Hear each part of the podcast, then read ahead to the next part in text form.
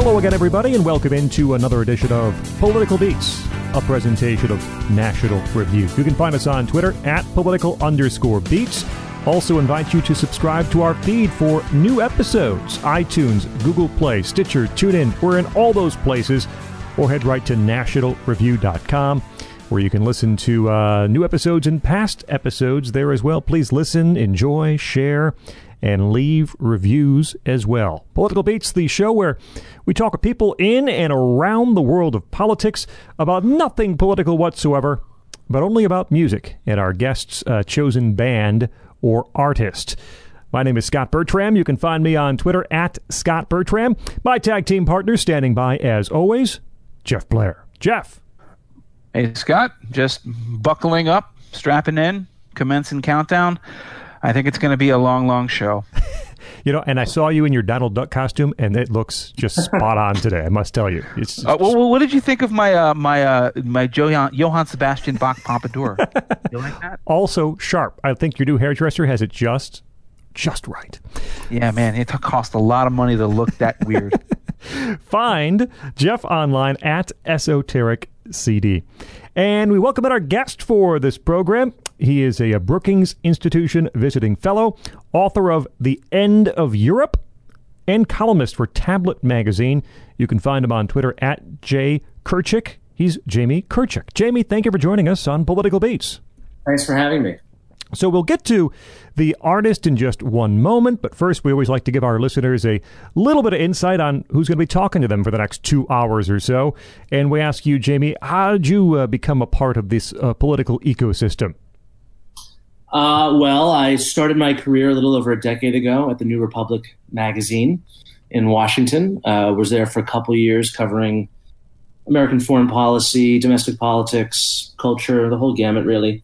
Then I moved overseas to uh, Prague to work at Radio Free Europe, Radio Liberty, and traveling across uh, the former Soviet space. Lived in Germany uh, and back in DC for a couple years in think tank world, um, writing about all sorts of topics for various publications, mostly Europe and U.S. Uh, foreign policy, and uh, published this book last year, The End of Europe. And that's available, of course, everywhere you might find fine books, and even not so fine books. It might be there too. Uh, as we get into our artist this week, I, Dave Weigel had pointed something out to me that should have been obvious, but wasn't until he said something, which is that everyone listening to the show knows who the artist is. It's right there as you click on it, so there's no real reason to keep the suspense, I guess. It's Elton John. But let me introduce Elton John this way. Um, this is from a, a recent piece, I think at Vulture. Seven number one albums in a row in the U.S three uh, those albums at a three and a half year period, 39 weeks at number one, a little less than a quarter of the overall span. Uh, by Billboard's rankings, he is by far the biggest album act of the 1970s, also Billboard's biggest singles act of the 1970s, and the third biggest singles artist of all time. Nine number one hits, uh, 27 top 10 hits. That's a lot. In all, in total, he has sold more than 150 million albums and 100 million singles.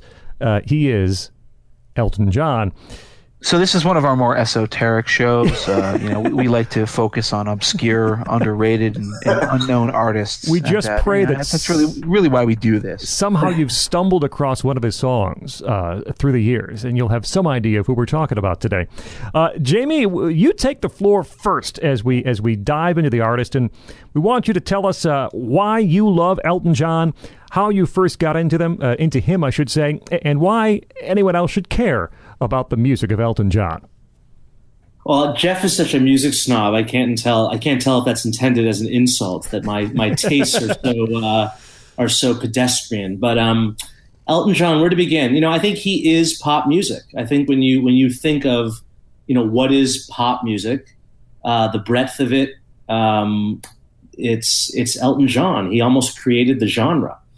Um, I was introduced to him like most of the music that I came to love uh, through my dad and through his through his um, you know old uh, cassette tape collection. Mm-hmm. And I remember it distinctly. It was the Greatest Hits Volume Two of Elton John, the one with him in a cricket uniform, uh, wielding a cricket bat at night. Um, and so I kind of came into Elton John's sort of you know middle almost and then sort of late period music. I, I, grew up, you know, I was born in 1983, so this would have been in the late 80s, early 90s. So it was Greatest Hits Volume Two was the was the first introduction. It had, you know, Levon on on it. Someone Saved My Life Tonight. Grow Some Funk of Your Own. The cover of Lucy in the Sky with Diamonds. So his his his middle period.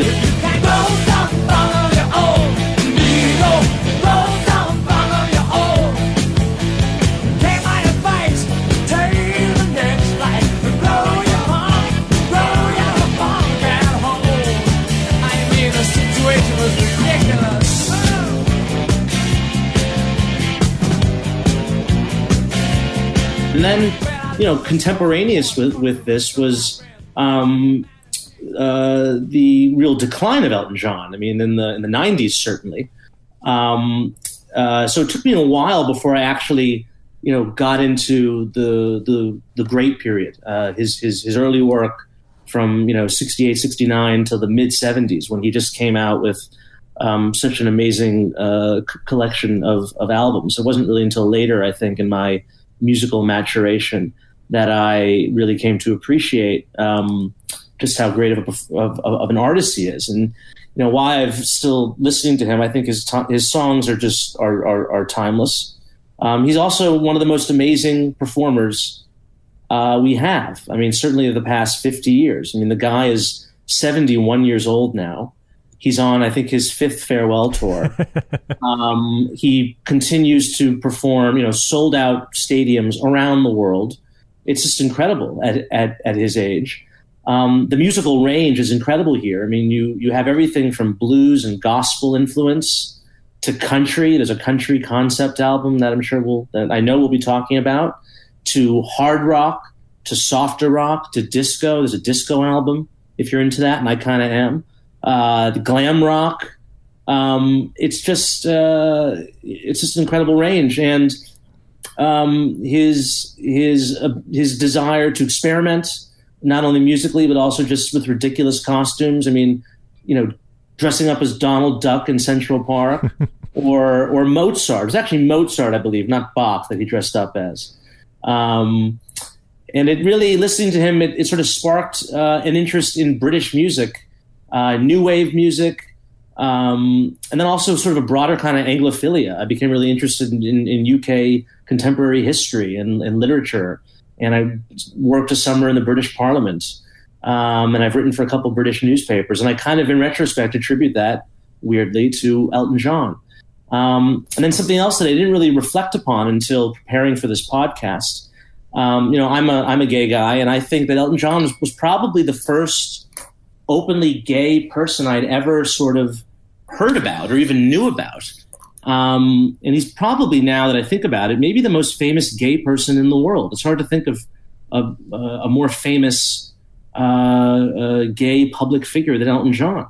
And he's, you know, he's flamboyant and unapologetic about it. It took him a while to get there, as I'm sure we'll discuss, but he's um, become a very important figure and uh, certainly with his his his contributions to AIDS uh, research. And he's and he's also I think broken down a lot of barriers for gay people. I mean, he has a friend, a weird friendship with you know Rush Limbaugh. He performed his wedding, and then there was that famous um, uh, friendship that he developed with, with, with Eminem at a time when Eminem was being uh, pilloried for homophobic lyrics. He performed together at the Grammys. Um, so you know, I think he's often Elton John's often uh, by musical snobs, not like Jeff, but other musical snobs that kind of write him off as a as a schlock figure, as kind of a, a spinner of you know um, very kind of bubblegum pop tunes. But I think he's a lot more than that. Um, I think he's really one of the great musical artists of our of our time, and I'm really excited to uh, talk about him. What if I told you that the hardest working man in show business wasn't the godfather of soul, James Brown, but rather was a chubby, nerdy, flamboyantly homosexual Brit named Reg Dwight? That is my contention on this hmm. show today. Because I truly do believe, especially when you look at the early 70s output of Elton John, that this guy was the hardest working man in show business. And it wasn't just on his albums, it was in his live performances too. Jamie mentioned this. It isn't just the, the ridiculous outfits and all that. Elton John was the kind of guy, he was Jerry Lee Lewis on stage. He would you know, climb the piano, he would play it upside down, he would do every single thing conceivably possible he could to get a rise out of the audience. The man was like a Roman candle, just flaming, I guess, in multiple ways, going off. And the energy, the pure energy, the unquenchable energy that he brought to his music during that era alone sets him apart and makes him worthy of being remembered. Uh, but I guess the other, the other thing is, you know, for me, I got into Elton John kind of the same way that Jamie did. You know, you, you hear him on classic rock radio, you hear the stuff that's actually be, was still being played currently. Gosh, I remember the Lion King soundtrack for crying out loud. I remember the one, and I guess we all kind of cringed or you know, maybe some people wept tears, but I remember the Princess Diana tribute. But then I went back to my dad's record collection. He had Elton John's greatest hits, you know, and uh, my dad was was always f- full of like crank interpretations of Elton John songs. He thought Madman Across the Water was about Richard Nixon. Um, he thought that Daniel was about Daniel Ellsberg, uh which is makes no sense. But you got to understand, my dad really hated Nixon growing up, uh, so. I, I got into him that way. But it was only when later on that I, I realized that he was so much more than just a singles act. These albums are amazing.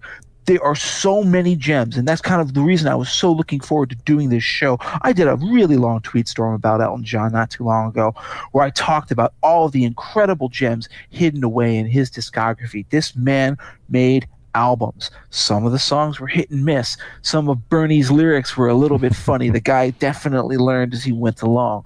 But man, everything from yeah from from right from the start really all the way up you know through the 70s is worth hearing if you like music. Because as uh, you know jamie also pointed out elton john was an autodidact. Everything that he had in his record collection and his record collection must have been immense mm-hmm. ended up coming out onto his albums. He was willing to do anything and try everything. But the other thing i want to say and of course you have to talk about this when you talk about elton john is bernie taupin you know they are a pair forever even though they split off from one another in the late 70s and didn't really kind of reunite permanently until the 80s and when they did they, they really weren't the same. You know it you know, you know the, the real true fire had gone out of, of their hearts i think. Um, but when you think of elton john he's the man who writes the music the whole the whole thing that happened with them is that Elton John was kind of playing in bands. He he was you know playing in a band called Bluesology in the early and mid '60s, and then he, he ended up you know in, in I think Long John Baldry's backing band. Uh, Baldry was also gay, um, so I think you know they they bonded over that. Uh, and then he decided, you know, I want to be a songwriter. I, I want to write songs, but his problem is that I don't know how to write lyrics. Elton John has always been very, very upfront about that. It's like I don't write words; it's just not my thing. I can write music, and and how. So, how lucky was it that he, um, through perfect, perfect kismet, happens to be matched up with a guy who you more or less literally fell off the turnip truck coming to London. A hick from the sticks as as as far as you know that gets in you know English parlance. A guy named Bernie Taupin grew up in rural England. His dad was an independent farmer. He was born on a farm that was converted into a hospital. He was a bumpkin who read books and liked poetry and thought to himself, well, I guess I'll try writing poetry too. And he wrote it about as well as you might expect some guy from like, you know, Lincolnshire to write poetry, which is to say not that well. but man, he tried and he worked hard and he worked constantly. He got better and better at it. He came to London. He signed up with Dick James. and he said, I want to, I want to write songs. I want to write lyrics. Here are my lyrics. Match me up with a songwriter. And they said, well, we got this guy, Reginald Dwight and they met. They hit it off. Reg said, you know what, this name isn't going to really uh, catapult me to success. And he changed it to Elton John. And they started writing songs together. And that is literally the story of how Elton John became who he is today. That happens in 1968. And of course, the funny thing about it is if you listen to those early singles and that first album, Empty Sky, which wasn't even released in America for decades, um, man, they had a learning process. Have you guys ever heard Lady Samantha, which is I think their first ever single? It's uh, it's on the box set. It's actually a bonus track on Empty Sky too. Uh, it is the it's the funniest thing. You, you, you just have to love it. You have to love it because it, it has that that winsome innocence of a guy who is never really written a lot of songs before, but thinks he's a songwriter. So it's about like, oh, the old the old crone who wanders the moors and all the children laugh at her and think she's a witch, but she's just a poor old lady with a broken heart who pines for her lost love. Oh, it's a stupid, stupid song, but it's still actually kind of great. It's got a big, big pop hook. Elton John, even at that young age, knew how to write songs. A tiger the hills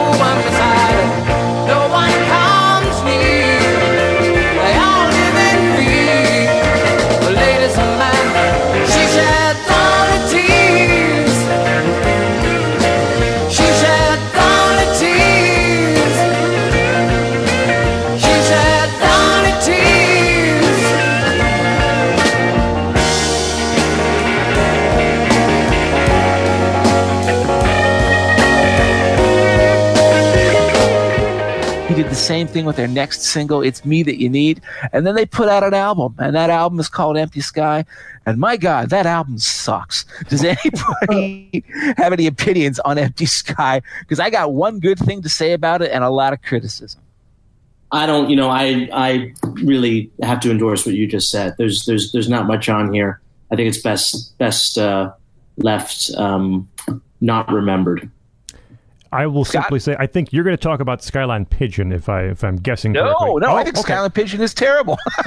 he likes that song. A lot of people he like does. that song. Yeah, I think it's just you know played it and show. I I don't. Yeah, and it's it's a harpsichord. I think on that. If it were piano, it might have sounded a bit different. I think the title track is okay. It's it's a little long and overwrought, and none of the pieces really fit together the right way. There's some organ and there's a bunch of flute on several tracks. Um, but the, nothing nothing says late '60s quite like inappropriate flute. Yeah, uh, Nigel Olsson uh, drums. So at least we have that to, to, kind of pull us forward to the to the next iteration of, El- of Elton John. But this uh, this first album again, pending what Jeff has to say next. I, I, I would say you know the title track, which is the first track, "Empty Sky," might be the only one that I, I would say take a listen, at least hear what's going on in the first album. It's funny to, to hear them it's it's funny. It's like looking at people's baby pictures, right? you know, you, you, know where you know Elton John and Bernie Taupin were going to go, and very quickly, as a matter of fact. So it's it's kind of charming to look at how much they struggled and how cloddish these early songs are. Empty Sky, as you said, it's like this. It's the opening song, title track. It's like a blues rock epic, which is not what you might think Elton John is best suited to. Hmm. You'd be wrong about that, actually. It's just that he has to do good ones. This one is not good. The rest of the stuff is just uh, like weird experiments. People people who don't understand that their strengths are writing music because they think they're supposed to come up with like little gimmicky, you know, ideas each time out. But there's one piece on this album that makes you realize there was there was promise that there was going to be something coming from these guys, and it's the last song on the album. It's called Gulliver stupid lyric. Again bernie those early lyrics man he was just you know he was a poetaster that's a great word for you. He was a poet. He was a poetaster drink deeply from the well of poetry or not at all because a little poesy is a dangerous thing. So don't worry about the lyrics but that melody those chords that elton john comes with especially in that chorus that's classic era elton john. That's classic early style elton john that is reproduced nowhere else on this record. And then, of course, they have to go ruin it by like putting some lengthy pseudo reprise of every other right. song on yes. this album. Yes. And every other song on this album is crap. So why would you want to hear little excerpts of them again? But I'm saying, if you go listen to Gulliver, you can find it on YouTube. There, on that chorus, that's the moment that Elton John came into focus.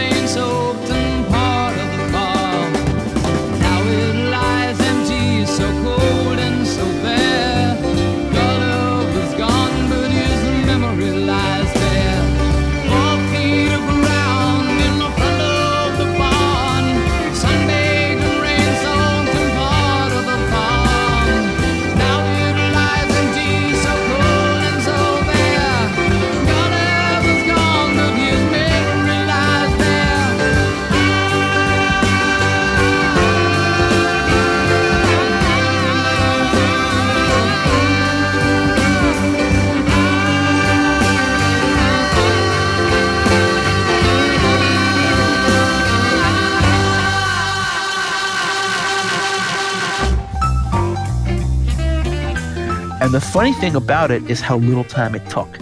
So you have this one bad album, and then it's almost like yeah. I don't know what they did. Did they did they go away to the country and like get it together in the countryside the way British bands did?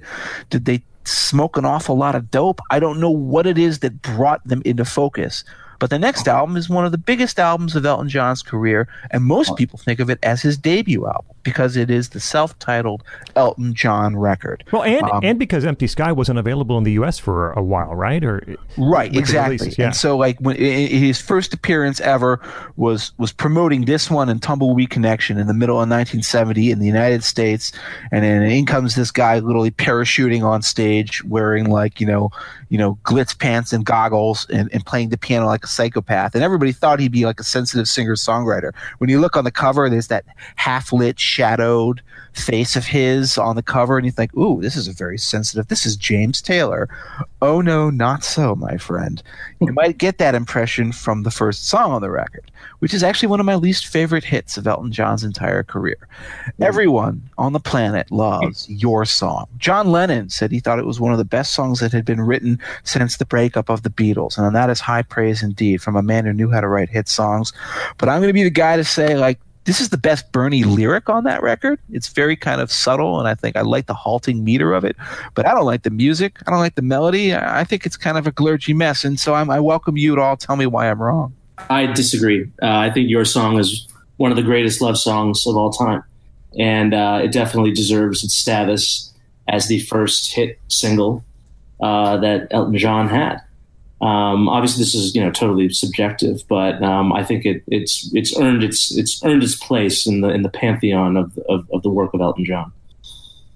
But there are other great songs on this album too, which you know we, we can we can get onto that as well. I don't know if Scott has anything more to say. Yeah, about go for it. Go, go, go, ahead. Yeah. Take the wheel, my Jamie. Favorite, my I think my favorite Elton John song of all time is on this album, and that's "Take Me to the Pilot." Oh which, yes. Which um, I'm sorry to spoil it for everyone so early, but I mean this is this has everything. You know, this is a this is a gospel song. It's a rock song. It's got an uh, an, an, orchestra behind it. Um, and then you know, as as I was preparing for this podcast, I realized that, like many Elton John songs, uh, I have no idea what the lyrics mean, and I don't think Bernie or Elton did either. Bernie uh, literally said, he literally said that he's like, I have no yeah. flipping idea what these words mean. He can uh, that, so you're in good company, Jamie. Yeah, and he, he's he's compared himself to Baudelaire and, and Rimbaud, and you know those those were guys who were just basically throwing out scat, and that's kind of what this is lyric wise. But it's such a great song, and um, you know he's done it live many times, and there's a lot of live recordings of it. But I really think the original recording off this album um, is is the best version of it.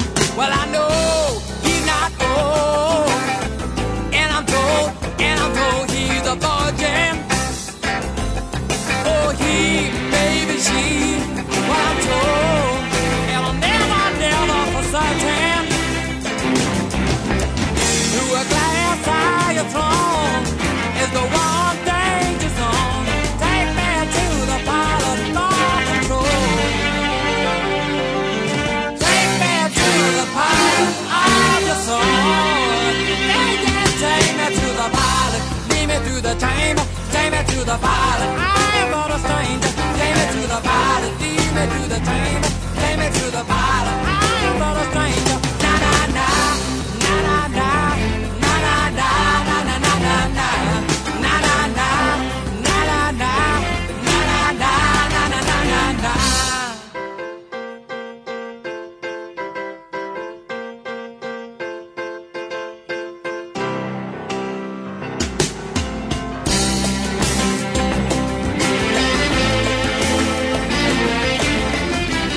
And I'll actually defend your song as well. I, I, I think it's a it's a very um, innocent love song, right? The, you know, if I were a sculptor, and then of course, and then Elton laughs, you know, but then again, no, um, and, and, this feeling that you're, you're you're not quite good enough for the person you're you're trying to attract, um, and kind of a stumbling, halting, you know. Anyway, the thing is, what I really mean, uh, yeah. and then coming straight out, you know, with with a very straight sentiment. You're the sweetest. Yours are the sweetest eyes I've ever seen. I think it all works together very well, actually. The piano, guitar, Buckmaster strings, kind of a little shuffle rhythm and drums. Uh, I think your song is a, is a good song. Uh, echoing Jamie on Take Me to the Pilot, it's what I call Elton's very first Elton Boogie song. And, and that power of just having Elton John and the piano straight and those hard hammering piano riffs that start that song off. It's fantastic. I will spend a second to focus on Border Song, which I think is might be my favorite song on the album. I, I, I just really, really love Border Song. Um, one of those songs that for a long, long time I had no idea what the name of was because that was pre-internet and, and, and you know Right. the DJ didn't tell you then how were you supposed to know right uh, I mean it's a spiritual For, song for most people, it's just called Holy Moses. Right. I've been deceived. uh, Aretha Franklin covered it. It's got that kind of soul feel to it. That instrumental section with the choir uh, singing background is just heavenly. Um, that that you know that key piano phrase that repeats and, and, and takes you through Border Song it is wonderful. Uh, and I think that's my favorite song on, on the album.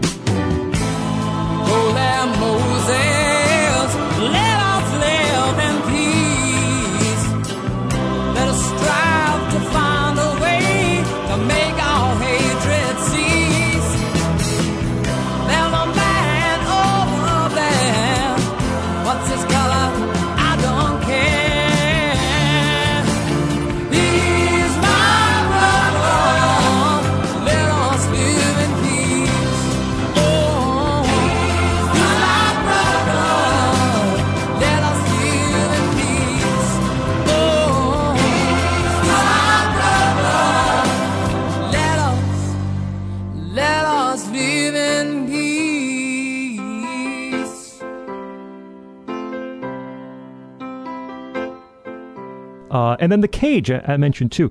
Very funky song with, with some horns and that, that falsetto, an early Elton falsetto with ah ooh ooh. Um, all those songs are, are great, and this is a massive jump forward. Now, now Bernie's lyrics are still a step behind. I think Elton's musical progression on the second album, but there are. I mean, your song, "Take Me to the Pilot," "Border Song," and, and "The Cage" are, are four that, that would stand up anywhere in, in his in his career. And No Shoestrings on Louise is not only a great song, but it's a really good Mick Jagger impersonation. I was about to say that. Yes, it's a total Rolling Stones, like you know, pardon the language, but it's a kicker strut. Yeah. It is. It is. It is like Sweet Virginia, basically, and that's two years before Exile on Main Street. I might point out the same kind of loping, you know, like no shoestrings on Louise. That's exactly the way Jagger sings. Like you probably got that that inflection off of Dear Doctor, off of Beggar's Banquet, or something like that, or maybe um, you know, Country Honk from Let It Bleed. But yes, and the the connection between the Stones and Elton John was was uh, you know that's not an imagined one. Elton John loved performing Stone songs in concert on his live album that, that comes up soon. Uh, he does a just a rip roaring version of Honky Tonk Women. Um, but uh, yeah, great song. I think Scott kind of stole my thunder with Border Song. That might actually even make my top five at the end of the show. I think that's one of the finest things they ever did. Mm-hmm. Certainly the finest song on this album, finest early song from their career. But there are a surprising number of great tunes on this album uh, that people don't really ever focus on. I think there's like one draggy one. It's that first episode at Hienton, Yeah, which is you yeah. know like I don't know. It's just like some weird buildings Roman.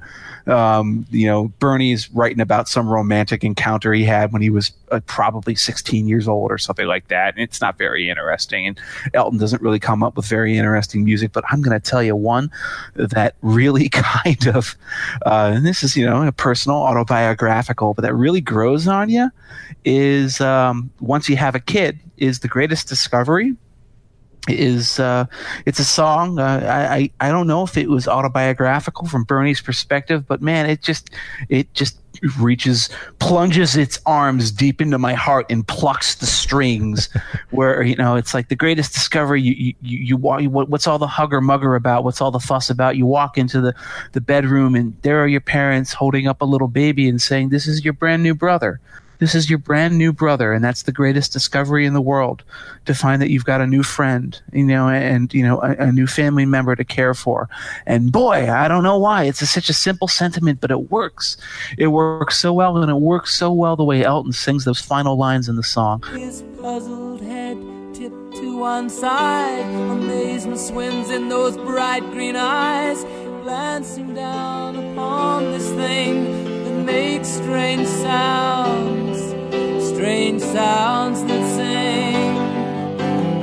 In those silent, happy seconds that surround the sound of this event, a parent's smile is made in moments they have made for you a friend.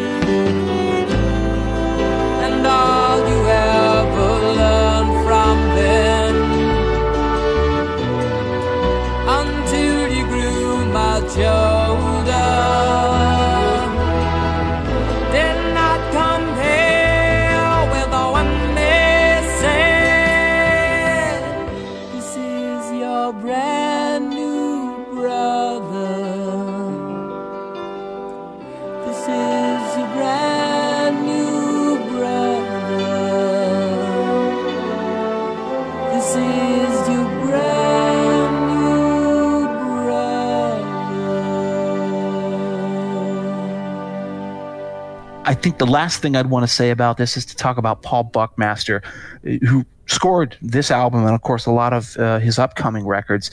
Uh, Buckmaster gets a lot of stick from critics. Got a lot of got a, lot of criticism at the time for you know the weirdness and sort of the overly elaborate and. Uh, so they would say pompous, you know, tone to a lot of his string and horn arrangements.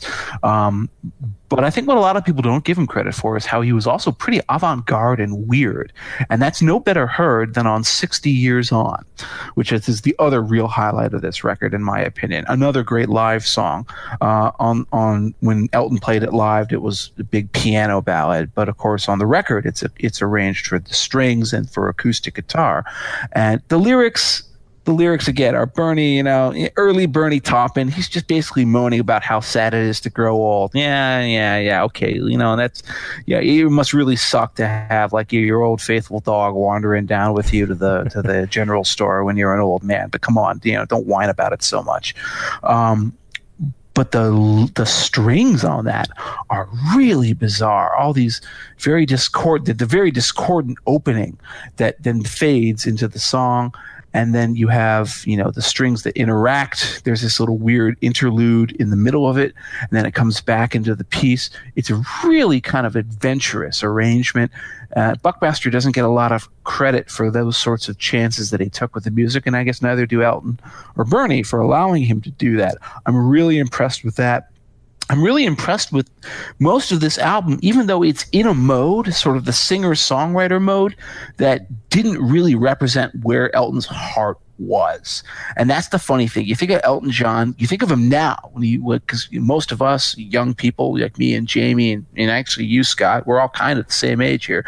We grew up like, listening to him play like, you know, soporific ballads on the radio, like The One and mm. stuff like that. You know, like, you know, kind of easy listening stuff that isn't very challenging. What is really difficult for people who have that whole 90s Lion King era Elton John in their heads as their formative experience is to realize that he was a rocker at heart. His real heart was located at Take Me to the Pilot. You know, that's what he loved doing. And that's the kind of stuff that he really was fascinated by. It's where he grew up in, it's where he came out of. And he brought that sort of rock, kind of like uh, an, an, attempt to do a new thing, which is sort of this piano based rock and soul fusion. Um, that maybe starts with Hey Jude by the Beatles. You know, Charlie Cook talked about that on our episode of the Beatles, where it's like, you know, you know, McCartney started this entire phenomenon with that one song and, you know, maybe he, he peaked it there because how are you going to top Hey Jude? Well, if anybody did, it was Elton John. And you see that with the next album that Elton comes out with, which is for reasons I still to this day do not fully understand, one of the most obscure in his discography. An album that, you know, if you know the hits, if you know the stuff you've heard on the radio, if you know classic era Elton John, but you know you don't buy the albums, you probably actually don't know that Tumbleweed Connection even exists.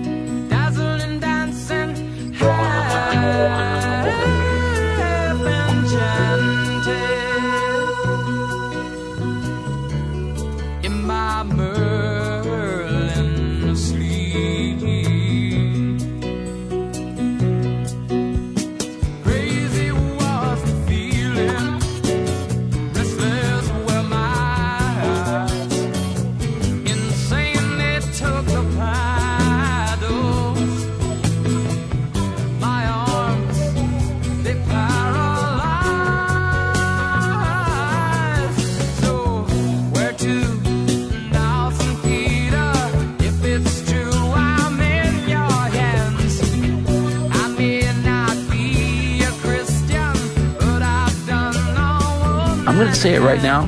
Tumbleweed Connection might be the greatest Elton John album of all time. If it isn't number one, I would say it's uh, it's number two. It's such a great record. It's country, rock, boogie, soul that's clearly based off of Bernie's obsession with rural and Western America.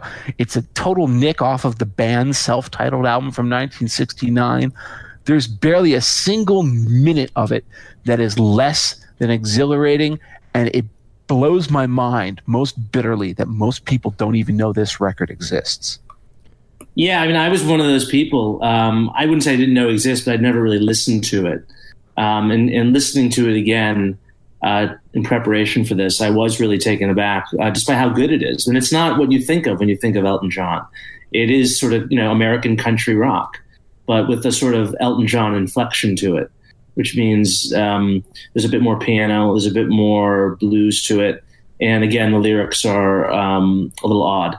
Uh, thanks to Bernie, but it's also very cinematic, and I felt like you know I, I was watching like Butch Cassidy and the Sundance Kid or some other kind of Western movie, um, there are actually some really good songs on here that stand alone, even though I don't I, I, don't think there were any singles off of it. But I think you know Amoreena could have been a single.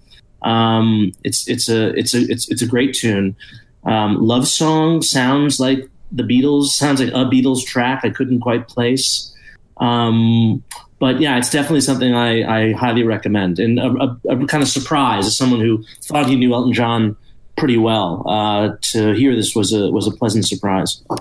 Scott, I entered Elton John much the same way you guys did, which is my dad's record collection. He had Honky Chateau and Captain Fantastic, and that's some of the first stuff I listened to. And then I was in classic rock radio, and so I heard Rocket Man and Goodbye Yellow Brick Road and Saturday Night's Alright for Fighting, and all those songs over and over again. And I, I had to take a break. I, I had to stop listening to Elton John for a while. I just had to. Those songs were were were, were, were just seared into my mind. I, I did not want to hear them anymore.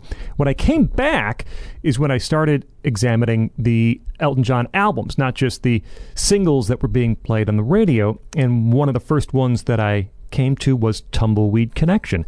And um, I am totally comfortable telling you that this is Elton John's best album. I, I think it is his best album.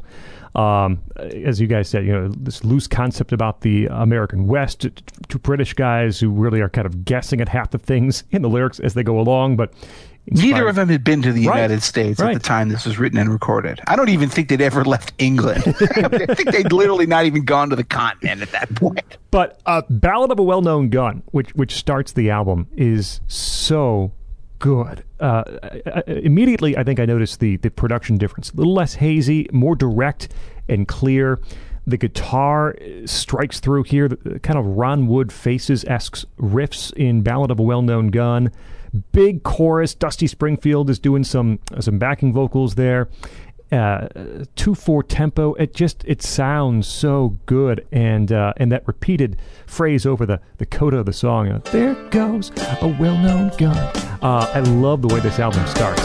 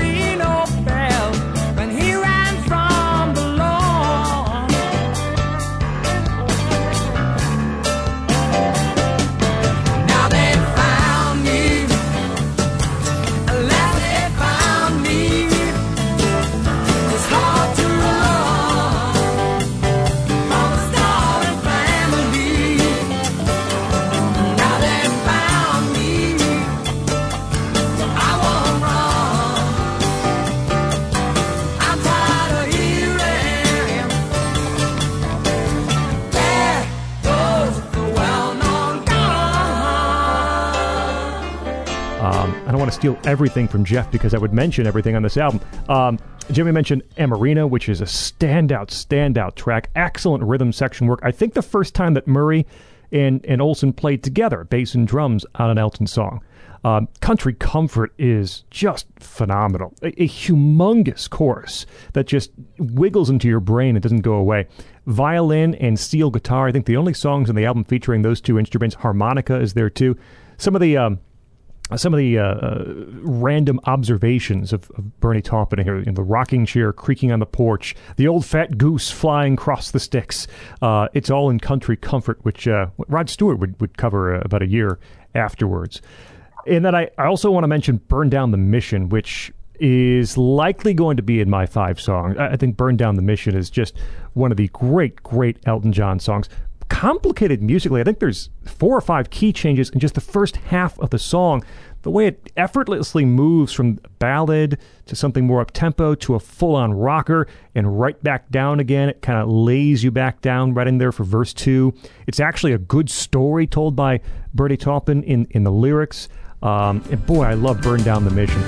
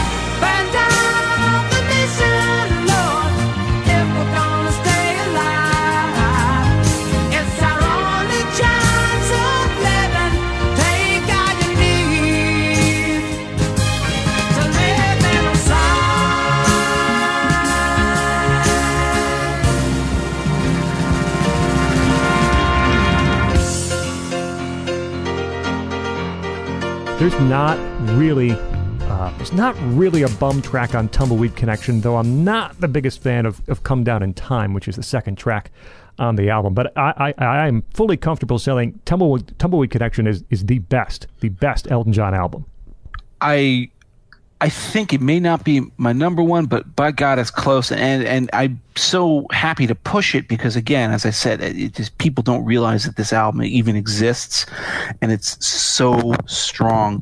I think it's also really kind of interesting if you if you find like the whole Bernie Taupin and Elton John relationship fascinating. Sort of Bernie's progression as a songwriter, you can hear it all on this album you know so you know you know there's an album of course a very famous one later on number one the first album ever to debut at number one on the charts called captain fantastic and the brown dirt cowboy. Well elton is obviously captain fantastic and who's the brown dirt cowboy? Well that's bernie.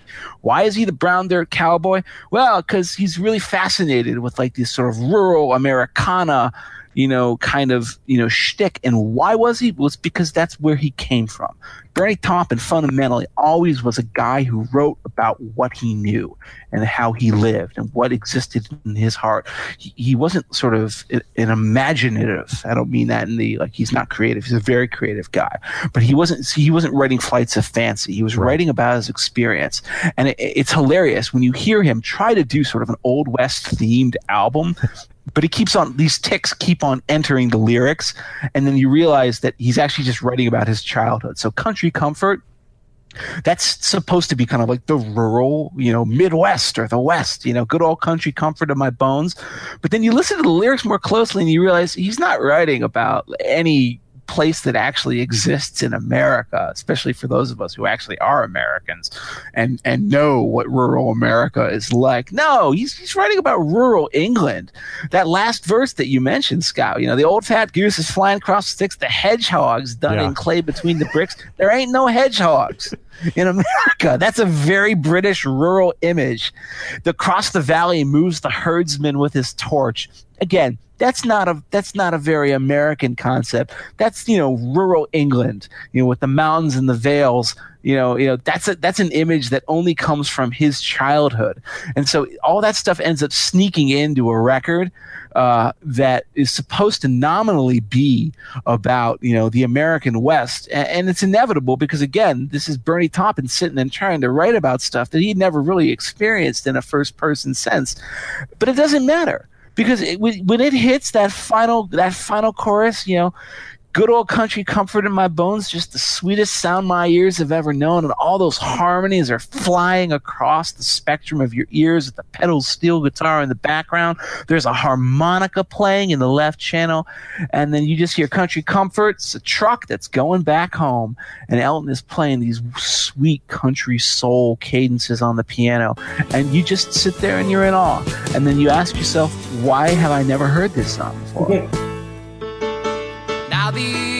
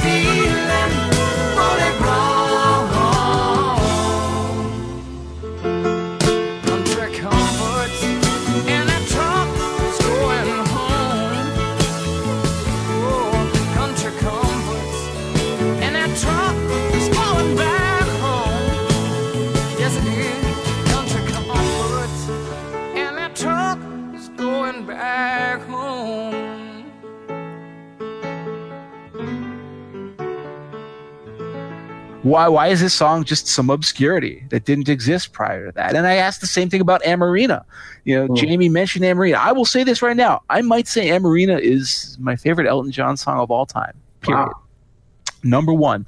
I mean, I could nominate so many for that. we'll get to them. But man, every second of Amoreena, it's a song that takes its time. It's long. It's like five and a half minutes long. It lopes slowly across that spectrum of time for you. It does not rush, but it starts with this, you know, the quiet piano intro, and then it rolls in with the guitars kicking in, and then when again you have that that that classic early Bernie touch where he throws in a really English image that isn't Western at all, and when it rains, the rain comes down, washing out the cattle town. He grew up in a cattle market, by the way, and and she's far away somewhere, lying in her eider down eider down. How British a word is the phrase eiderdown? That is not American. That is strictly English. And Bernie couldn't help it. He just had to write about what he knew.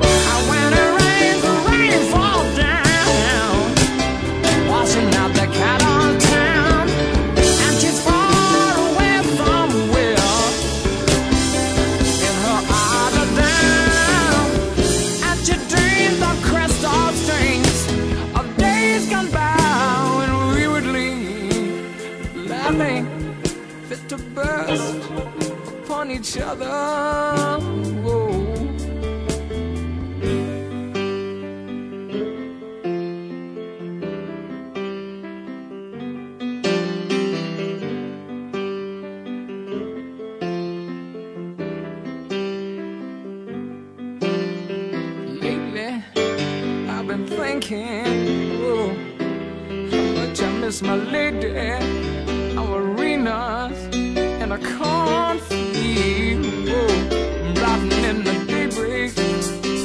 get this beautiful fusion, not only of lyrics and music, but soul and performance. That's the only song on the album where Elton's touring band plays all together. You know, you know Dave Ol- you know, Olsson and, and Nigel, and it's perfect. And it's just so um, nobody else made music like that at the time, and I don't understand again uh, why people don't appreciate it as much.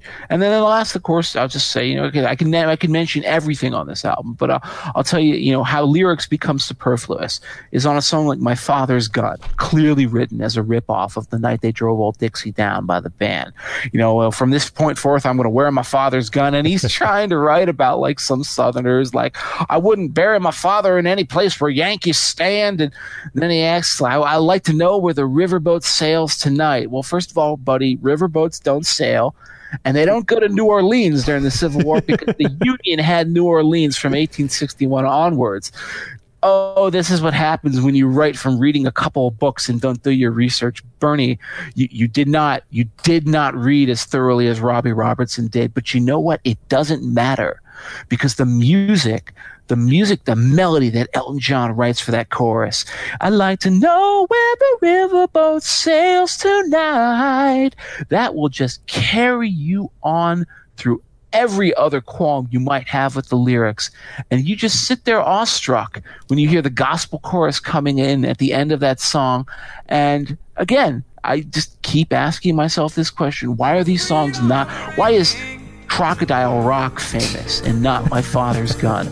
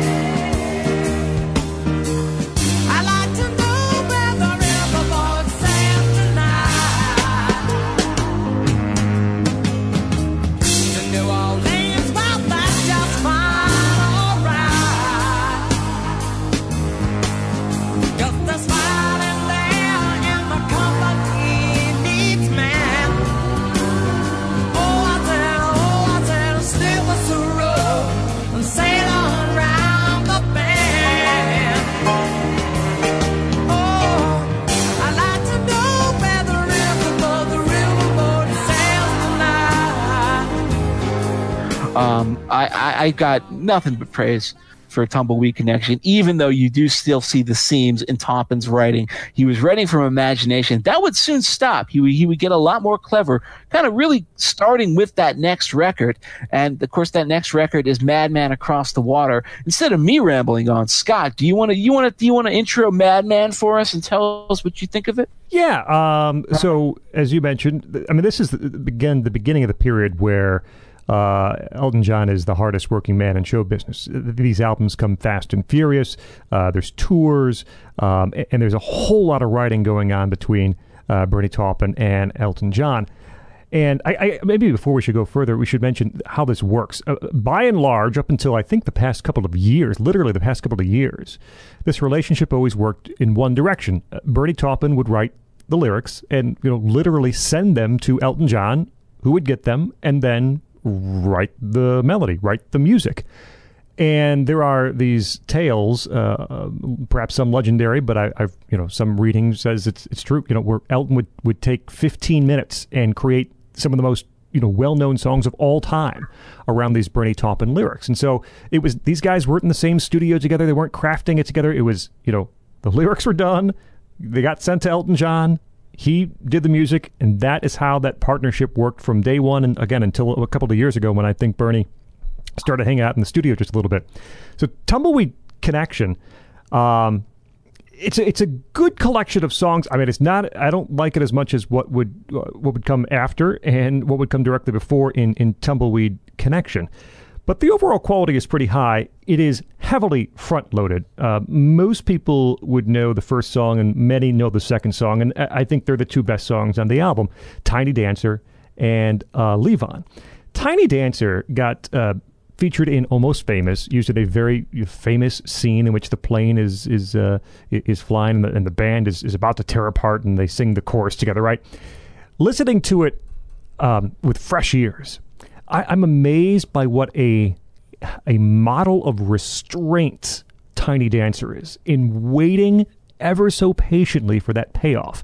And I think that's why it works so well in, in the movie, too.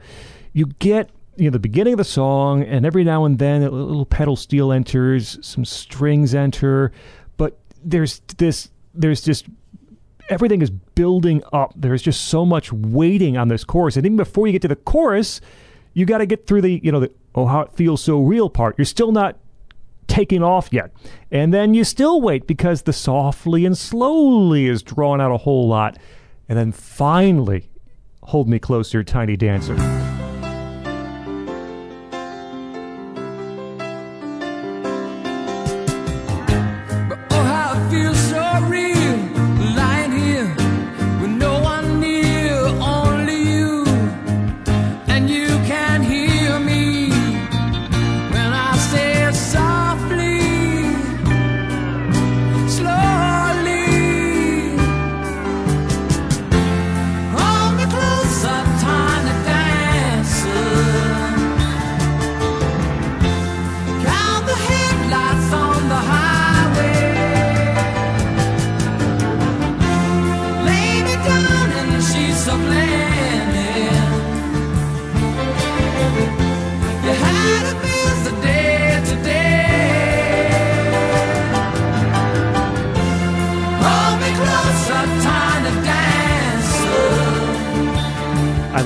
Repeated phrase, you know, in the second half, you know, Blue Jean Baby comes back for the second half of the song. The strings become more prominent in the second half of the song. But I, I, I think the, the commitment to making us wait for that payoff makes Tiny Dancer work so well. Uh, Levon, uh, the very next song, kind of burned down the mission esque, uh, right in, in, in its in its setup and the way it's created with with just Elton and the piano to start. Um, you know that that part that that Bernie writes, he was born a pauper to a pawn. When the New York Times said God is dead, um, you got to like that part. You have to. Later on in the album, let's see, uh, Holiday Inn, I, I kind of like uh, a song about life on the road, being a big music star. And I really like the last track, which is very short, uh, called Goodbye. And it, it ends with just this this repeated phrase of "I'll waste away, I'll waste away, I'll waste away." I like those quite a bit. Some of the middle songs don't work. I, I think "Rotten Peaches" is very overwrought. I don't like the lyrics that, that Bernie gave for that song. Um, all the nasties uh, I don't like so much. I think the choir in that song doesn't fit very well at all. I think it takes away from some of what Elton's trying to do. So it's a fine collection of songs, very front loaded. I mean, if you only hear Tiny Dancer and Levon, you've you've heard the best, I think, of Madman Across the Water. Someone is going to uh, to talk about the title track, I'm sure, though that's not one of my absolute favorites. Jamie? Yeah, um, this is a, a decent album. I wouldn't rank it near the top. Um, I'm with you on Tiny Dancer. Uh, I think it was really immortalized, actually, and almost famous for you know a new generation of Elton John listeners, maybe people who didn't know him so well. I think it really um, it's it's hard to think of this song with not thinking about that movie, and it really is a it's a really kind of great California song. You know, like early California in the '70s, women in California doing drugs on the road. It's really evocative of that of that time period. Um, Levon, I think, is just a great um, sort of quintessentially Bernie Taupin, Elton John collaboration, in that it's just about an ordinary guy who works at a parking garage, but it's this operatic and vast song melody, you know, and you and it's and it's it seems to be about so much more than that, but really it's just about a guy who works in a parking garage named Levon, um, and that seems to be like a lot of Elton John works. They're about regular people doing regular things, but um, very intense and and and and uh, at least musically um, so much more significant than than about the seemingly sort of pedantic or or simple stories that they're telling. Um, I like all the nasties. Uh, I like. The, I, I'm, I'm a sucker for the gospel choir. When, when, when whenever Elton John brings it in, and there's sort of echoes of "Take Me to the Pilot" and "Border Song" with that. Um, uh, it's written to the to all the people, maybe the the music critics. Um, it's unclear who the nasties are exactly um, expecting him to be something that he's not? Is it is it that they're expecting him to be a certain type of pop star that he doesn't want to be, or is this an allusion to the to the closet? Unclear. But I know the way they want me, in the way they publicize. If they could turn the focus off to the image in their eyes, maybe it would help them understand. Maybe it would help them, help them understand. Maybe it would help them, help them understand that a full-blooded city boy is now a full-blooded city man. there's so many um, interesting aspects to the song "Levon" in particular that are worth unpacking because to me that that's where Bernie you know, matures as a lyricist. So like you know his those early texts are a little bit on the nose. They're very direct. Sometimes they're too direct, and they reveal that he didn't do enough research. Remember when New Orleans was captured, Bernie?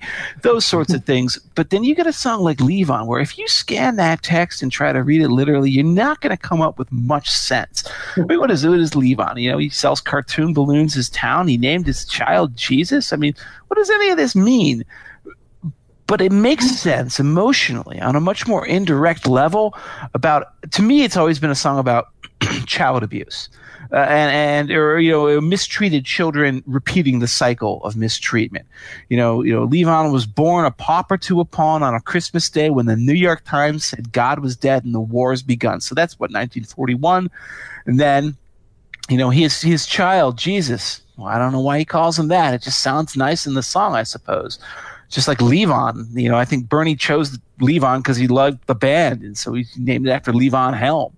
Also, who's Alvin Tostig? Yeah, yeah, yeah. Yeah, Alvin right, right, right. Has a son today, and, he- and and you know Alvin Tostiger. That's a pretty Jewish name. So why is he going to call his son Levon, which is not a very Jewish name?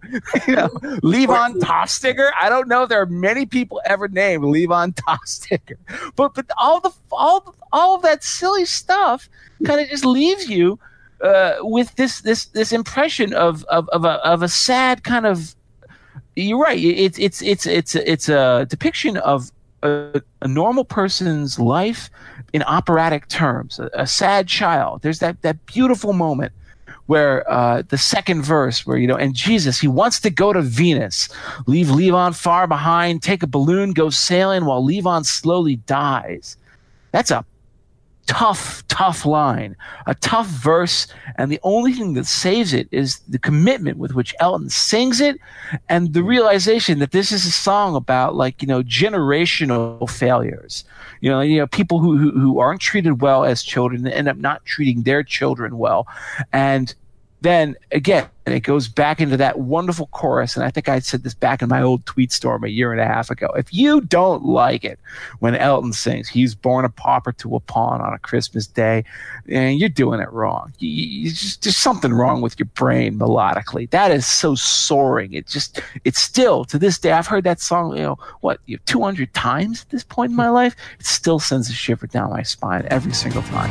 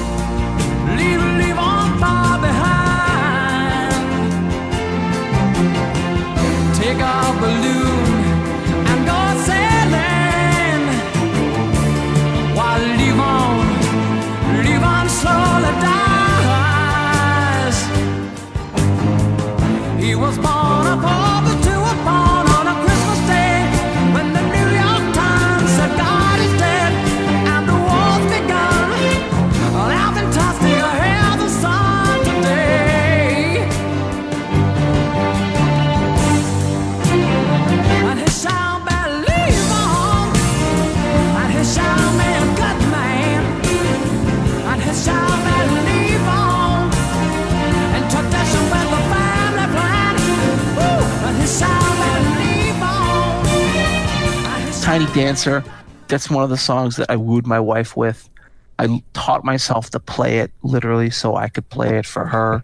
she is very tiny. She's, you know, not, not a dancer, but uh, uh, I'm just gonna just say it right now so that you know that song, you know, you know, folks, guys out there, you really want to like, you know, win the heart of a woman and you have a singing voice, teach yourself to play that on piano, man. Just take the CD and work out the chords. It's tough. It's a very complicated song. It's one of Elton's most complicated piano arrangements, but it's worth it. So you're It's saying it, it works it works better than your song if you if you want to if you're going that no, direction. it, it, it really does. It really does. It's and it's it's by the way, you know, you know, Bernie gets accused of misogyny in a lot of his lyrics with justification, as I will point out when we get to Goodbye Yellow Brick Road. But um, this is kind of like a, a beautiful, you know, antidote to all of that. It's one of the most. He wrote it about his wife, about um, uh, the woman he met, who he would then end up marrying, um, and that marriage fell apart, which affected some of Elton's later work, in fact. But uh, what a wonderful tribute to a woman that song is. You know, you just see that woman. She stands off stage. She's, she, the words she knows, the tunes she hums. She's singing along with you. She knows all the stuff, and you just it's it's such a wonderful image.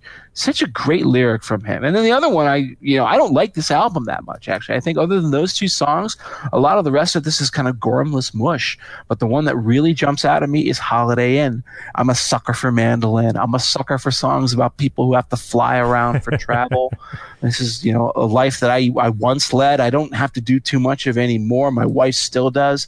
But every time Boston at last and the planes touching down kicks on, I feel that song. I feel that song when he says, Slow down, Joe. uh, We're a rock and roll band.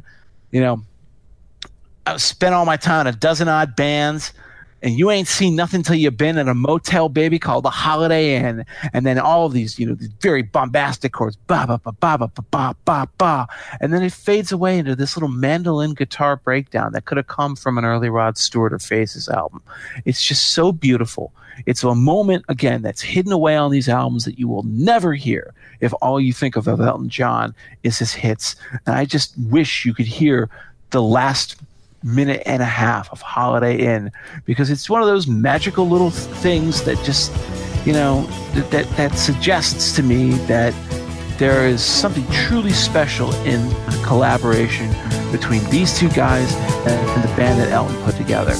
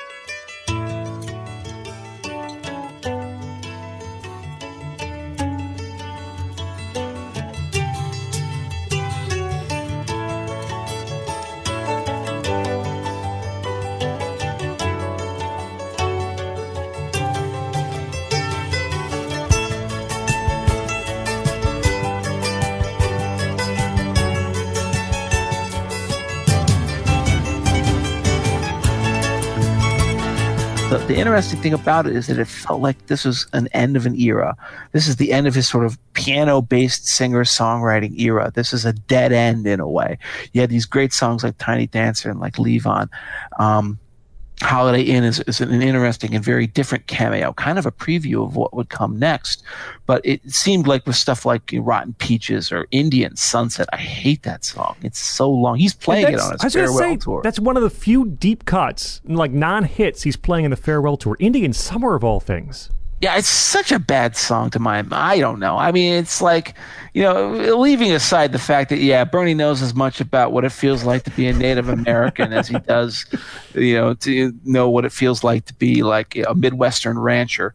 Uh, but it's just, you know, again, long, gormless mush. You know, Elton doesn't come up with a lot of good hooks on it that seemed like a dead end, which is what makes the next thing that happens so shocking. And this is really where Elton John becomes Elton Flippin' John, superstar, number one hit making machine. this is an album called Honky Chateau, and this is an album that I will say is, in fact, the greatest album Elton John will ever make.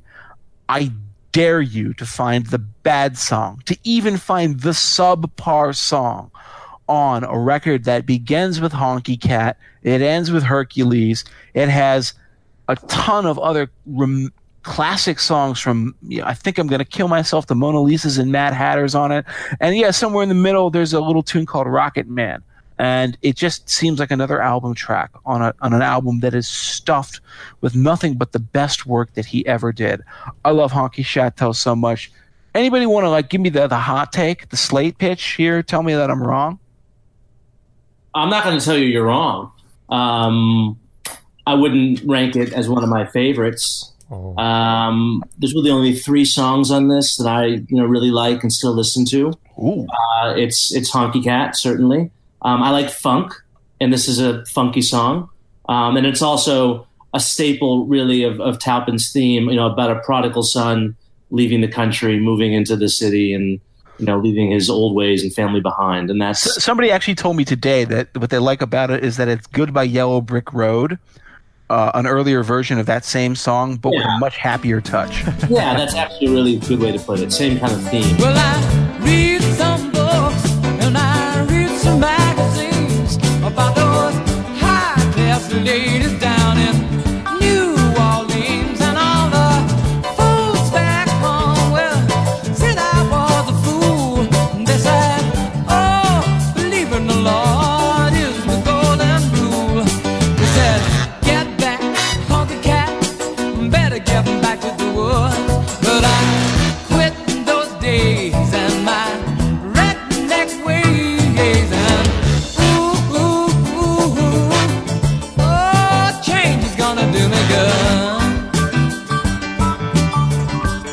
obviously Rocket Man, um, you know, a classic. You know, kind of overrated in my mind. It's not one of it's not one of the best Elton John songs in my opinion. I think it's probably one of the most popular, if not the most popular El- Elton John song. Perhaps I would have to check the the charts, but I'm sure it's the top three. Um, and also very, you know, uh, of its time, right? This is just a couple years after the moon landing. There's all this fascination with the space age, uh, and it's a ballad about an astronaut. Um, and then Mona Lisa's and Mad Hatters, which I think is just a great song about someone again from the country coming to the city, this time New York, and just being really kind of wowed and, and sort of awed by by New York City. And um, Mona Lisa's and Mad Hatters a great a great kind of way to describe the sort of diversity and the craziness of of New York, which is you know a unique place. I will say this about Rocket Man. Rocket Man is a song that is so kind of woven into the, the musical text of our lives. Mm. We, we we know it. It's a classic. It's a hit. It's it's cliche that it's almost impossible to hear it with fresh ears, and that's a shame. Because I think Rocket Man is again another one of those songs that I'm very tempted to put in my top five at the end of the show, and it does have it, it has personal meaning for me as well. Uh, this is a song my dad is probably his favorite Elton John song, and it's one I always remembered because my, my dad worked. Uh, my dad was career employee of the CIA. Um, and why is that relevant? That's relevant because what he did is he did a lot of technical, technological things um, that you know obviously aren't worth getting into here. But he always talked to me about like you know in the course of that job, he'd always find himself humming the last verse of that song. Um, you know, and all the science I don't understand. It's just my job five days a week. I'm a rocket man. I'm a rocket man, and that gets to the heart of what that song is actually about. It's it. People always accuse it of ripping off Space Oddity by David Bowie. Obviously, and Gus Dudgeon and Paul Buckmaster. The connections make it inevitable that people are going to draw those lines. But this is a better song than Space Oddity. It's a better song than Space Oddity because it's a different lyrical argument. Bernie, this is one of his best lyrics ever. This is a song that's not about an astronaut. It, nominally, it's about an astronaut. But what it's really about is about alienation, about a lonely person who works a job that they don't understand. They just know it's their duty, they're going to do it, and then they, they feel cut off from the rest of the world, the rest of life, and they, they're no longer really sure how they're going to emotionally relate to the rest of the world around them. And all they can say is, and, and again, this is why that chorus is just so perfect. It doesn't have to make rational sense, it makes emotional sense. Uh, and I think it's going to be a long, long time. I, think it's going to be a long, long time. A long time until what? Well, you know, in, in the song it says, you know, I think it's going to be a long time, you know, before I you know touch down and all that. But but in real in reality, what that song is about is that I feel like it's going to be a long time until, you know, I, I can reconnect to to my life emotionally. That is so strong, such an intelligent idea, conceived and delivered so simply that it just gets lost in the mega number one hit superstardom of that song, which I think is a shame. and all the science I don't understand. It's just my job five days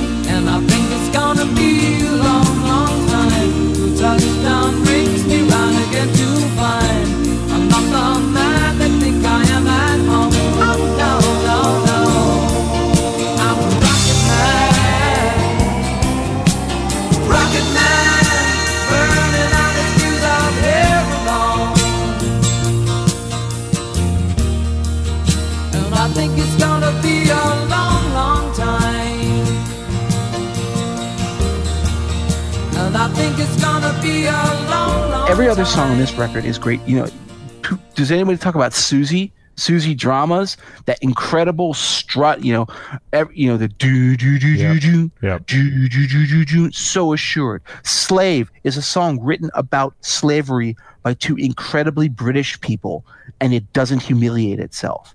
It's so good.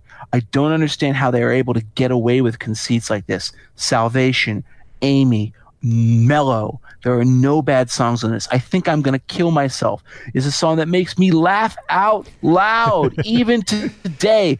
That song could never be written today in our era of like social media sadly our era of like social media induced suicides and you know teen angst and the way we've heightened our feels all amped up to 11 but oh god it seems like it's more relevant than ever um, but the real one that that sticks with me again, the last one I'll mention is Mona Lisa's and Mad Hatters, which is a song, as Jamie mentioned, about you know a guy from the sticks in England coming to New York, but it's about more than that. It's about sort of like the empty, the sort of the sadly empty lives of those rich kids, the sons of bankers and the sons of lawyers, who turn around and say good morning to the night. And he's sitting there as an external observer. It's almost like a Whit Stillman movie. It's like Metropolitan or something like that. You know, he's sitting there and he's watching these people, and you know he enjoys the fun, but he realizes that I, I'm not part of this. This is not my life. This is not who I am. I can never be a part of what these people are doing. But still, instead of like condemning them or being nasty about it or you know scoffing at them, uh, there's love in that song. He just says, "I thank the Lord for the people that I've found." You know, and I know that Spanish Harlem now aren't just pretty words to say. I, I'm I'm here and I experience it, and I'm I'm thankful for this experience. I thought I knew, but now I know that rose trees never grow New York City. Subways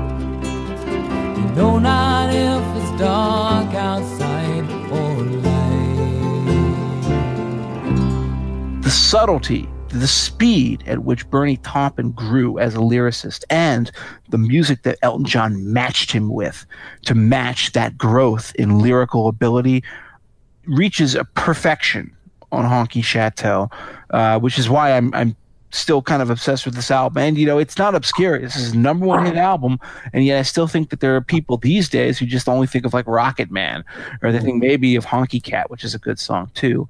They don't realize that every other thing on this record is fantastic. And I am sorry for rambling, Scott. I just probably swallowed up everything you wanted to say. in a way, but I, I, I do have things to add on, uh, on on two of the big ones. Mona Lisa's and Mad Hatters is just a phenomenal song. Uh, the, the the minimal instrumentation makes that, that, that mandolin strike so much harder to to the gut, right?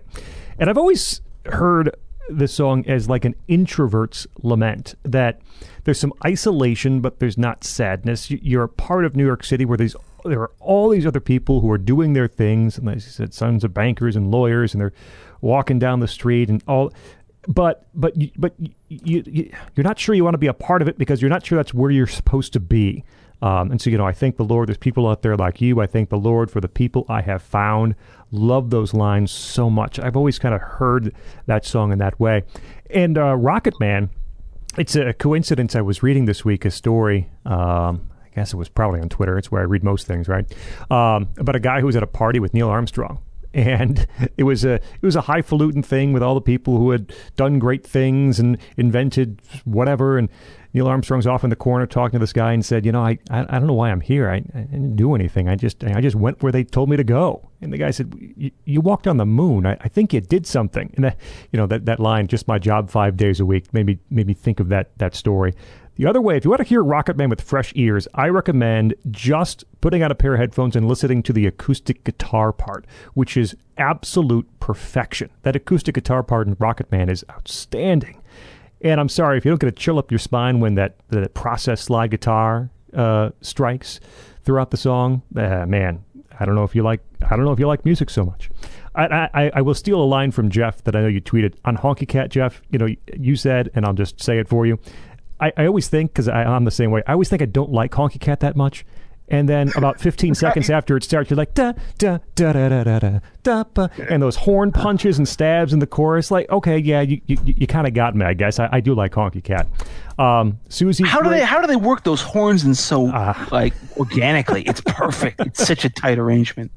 Uh, Susie's very good. And then Salvation's a song that would be like the best track on, well, some of the later 70s albums, of course.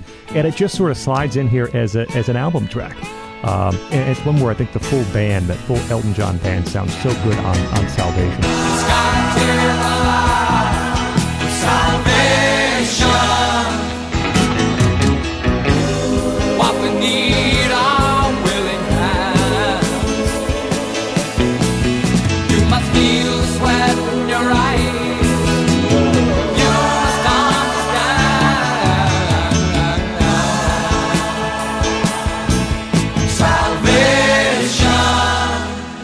Honky Chateau, uh, to me, yeah, is is one of the towering achievements in, in Elton John's career.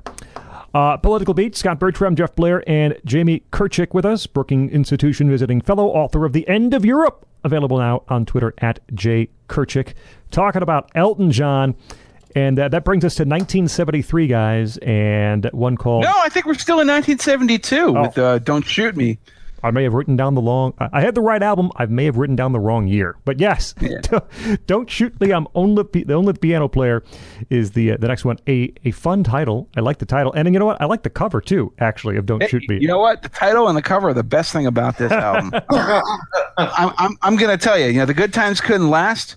There seemed to be a real kind of like a real crescendo of talent, and then bam, this is that that moment, a temporary as it turned out, cliff dive. But oh man, this album is not good because they still had their band together because Elton was still writing music at a, at a, at a certain level of competence. Um, it's not terrible, but geez, uh, what the hell happened with this? I don't have almost anything good to say. There's two songs in this record that I really like, and I'll leave those to the end. I don't even care too much about them. Uh, you guys, if you want to talk, anyone wants to talk about how Crocodile Rock is their favorite song of all time, you go for it, man, because it ain't for me. It's a terrible song, actually. The more I think about it, I think I enjoyed it when I was a nine-year-old. Um, it's sort of like That's a bar, about right. It, it's about Yeah. pitched to the level of a nine year old. it's like a bar, it's like a bar mitzvah song. In fact, I probably that's probably where I heard it the first time. Um, Daniel, you know, okay as a ballad. I do think it is about a Vietnam vet, not Daniel Ellsberg, as your father rather conspiratorially uh, thought. But um, that's probably the only real highlight. You know, I actually I, I listened to Elderberry Wine the other night in preparation for this. I think that's that's sort of underappreciated. It's it's not bad.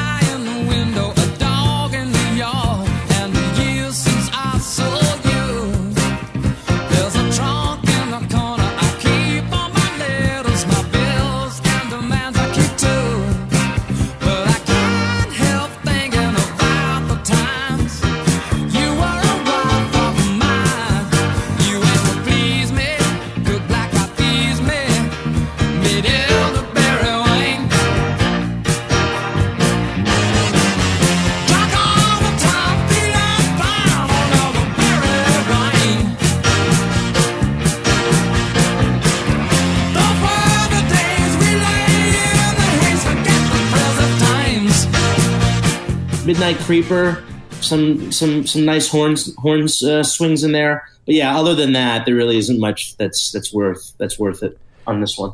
Yeah, uh, the the songs don't hold together very well as an album, and it's it's it's somewhat because there are a few places here where Elton's uh, taking on various personas. Uh, Midnight Creeper has a very Rolling Stones vibe to it. Uh, High Flying Bird is very Van Morrison uh, vibe to it. Crocodile Rock, of course, harkens back to I guess what some '50s type stuff. I I I, have always well, I shouldn't say that again. As a nine year old, I might have liked it. I have I have loathed Crocodile Rock for an awfully long time. There are I, I want to highlight three songs, and at, at best, these are like decent Elton John songs, especially considering what else was happening in this era for him. Elderberry Wine, I, I think is okay. I don't like the, the drum sound; it's a little mushy. It, it should punch more. It's, that's true in a couple places on this album. Um, I, there's two songs right near the middle that I don't think are bad. Uh, Have Mercy on the Criminal, and also Texan uh, Love Song.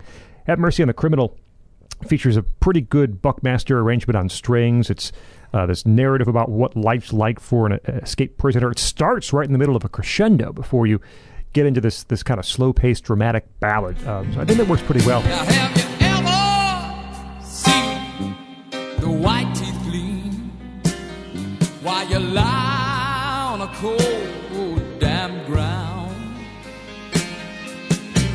You're taking in the face of a rifle butt while the wardens hold you down.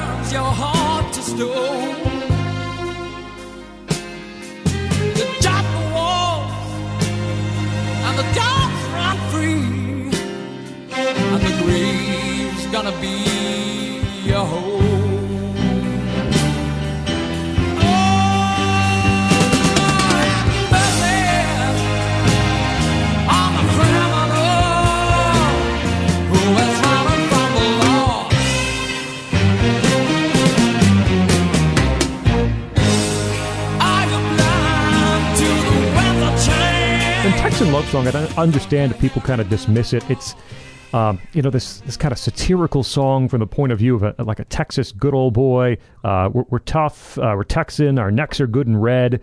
Um, one of the lyrics and and, and, and taking shots at the out of towners and long haired hippies and things like that. But I do like the way it, it, it sounds. It sounds good. I like Elton's uh, uh, musical accompaniment to the Bernie Taupin lyrics on that one. But uh, as I said, those three that I mentioned are probably uh, they're, they're my favorites. I think they're the, they're the best of, of not a great lot on Don't Shoot Me. Yeah, I mean, this is what happens when you push yourself. They keep putting out albums at a reckless pace over these, you know, this short span of years. Uh, it shouldn't have surprised anyone that they were reaching a, a point of exhaustion. And of course, then what do they do next? They put out a flipping double album. But um, there's really only one song here that I really like. Uh, Daniel is okay. That was I said there would be two things I'd mention. Daniel is a good song. It's a good mysterious song. Again, I have you know kind of like a family parental association with that. I think it's it's, it's a nice soft little tune. It's kind of underwhelming as an introduction to the record. But the only other thing that sticks out to me as an album track is is one that never really gets talked about called Blues for My Baby and Me. That's a great song. That is the only song on this record that sounds ambitious, has really kind of a fascinating, you know, chordal interplay uh, that that that Elton comes up with from the beginning. The, the title is so generic that it's just kind of a thing that that's going to pass you by. It's blues for my baby and me. You just like, well, that's as generic as it gets. But the song itself is good. The melody is good. The piano playing is excellent on that and yet almost everything else on this record speaks of utter exhaustion. And you would have, if you were there at the time, Mm-hmm. I've thought to myself, if I was at the time, you know, listening to the Elton John career, you know, picking up every album as it came out, I thought, well, you know, this is this is the moment where he peaked, you know, and it's all downhill from here. There's about Uh, four more of those points in his career, by the way. yeah, and then what happens? He puts out a, a flipping double album uh, that you might have heard of. It's it's sort of well known. It's called Goodbye Yellow Brick Road. It may be like probably one of the most iconic '70s double albums of all time, and it is so well loved and so respected that I will start by saying only this: that it actually angers me. I'm upset by by Goodbye Yellow Brick Road for this reason: that if this had been a single record Mm. reduced to one album, it would have been far and away the best thing Elton John ever released. There would be no arguments, no qualms. You took the best material on this record, put it onto one album, it, it, would blow the doors off of not only anything else he had ever done, but it would rank up there with the best music of the 70s, and I would argue maybe the best music of the entire rock era. It's that good. But unfortunately, they wrote too much music. Bernie wrote too many stupid lyrics. So we get an entire side of the album devoted to Bernie hitting on sluts and whores and lesbian lolitas. Actually, that, that, that lesbian Lolita song, which is called All the Girls Love Alice, that's a good song. It's like a really good song. That's like, I, I talk about this on Twitter every now and then. Like, I still can't believe this song was ever written or released. and Elton is playing it today, like on his farewell tour. He still plays it. And I get it because, man, the, that is as hard a rock as he ever got. It is just a ball breakingly great like guitar based track but if you listen to the lyrics of that song they're insane it's about like a 16 year old girl who's a lesbian who seduces the housewives in the neighborhood and what the heck were Bernie's women problems when he was writing this music? I don't understand. That and the dirty little girl, where like he literally seems to want to like slap around that dirty little slut and then paint sweet painted lady about a prostitute. Oh man, some of this is just difficult to listen to nowadays.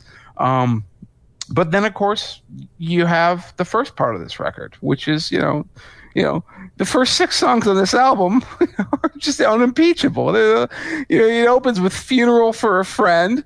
And then it goes into uh, what is it? Candle in the Wind, and then Benny and the Jets, and then Goodbye Yellow Brick Road, and then Hello. You've just had four of the most famous songs of the 1970s in a row on one album. And then as you listen to it, you think, well, this must be the greatest album ever made.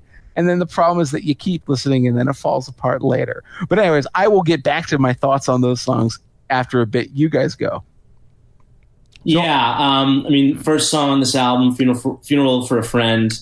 Uh, it's like two songs in one, really. And I think I think it literally is two songs in one. There's a, a five minute instrumental, which is "Funeral for a Friend," and then "Love Lies Bleeding," which is just a, a great rock song. Um, the whole thing kind of evokes the Who for me, and its in its um, operaticness. Um, you know, "Candle in the Wind" I've always found kind of treacly. Uh, not a huge fan. The Diana version, which was mentioned earlier, I believe is the top selling single of all time. Um, but you know, I could uh, about Marilyn Monroe. It's it's it's there's not much to to to, to say about it.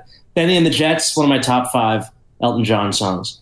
Um, just a great opening, you know, banging on the piano, um, and uh, the the the choice of, of doing it uh, with with sort of the the the fake audience sounds, the the applause and the cheers. Um, interesting choice. Not really sure what the background is behind that, but really one of my one of my favorite Elton John songs. Jamaica Jerk Off is a great song. I think often overlooked. Um, uh, fun, fun uh, kind of Jamaican steel steel drum tune to it. Um, Goodbye Yellow Brick Road, as we mentioned before, uh, definitely following in the in the Taupin theme. Uh, some crazy lyrics here, you know, hunting the horny back toad. Uh, I'm not sure if they actually do that in the um, the the provinces of Britain, um, but definitely uh, evokes that. I'm not sure they do that anywhere. good good point. Um, and then you know, I think my favorite song on this album uh, appears at the end, and it's "Saturday Night's All Right for Fighting." Uh, this is the you know the the Brett Kavanaugh theme song, right? Getting a belly full of beer. And going out and just going out and throwing ice at your boys you know, at, like, at like the dirtiest, scummiest bar you can find in New Haven, Connecticut. Um, but this is just a great hard rock song, and it's fun to listen to. It's fun to sing to. Uh, it's fun if you see Elton John live. Um, I think it has some of the the greatest euphemisms for inebriation we've ever come across. Drunker than a barrel full of monkeys. Never heard of that before. Um, also, as oiled as a diesel train. Yes, I like that also one. pretty, pretty good too. So that's just my favorite. That's like that's that's one of my top favorite songs. I think it's the best song on this album.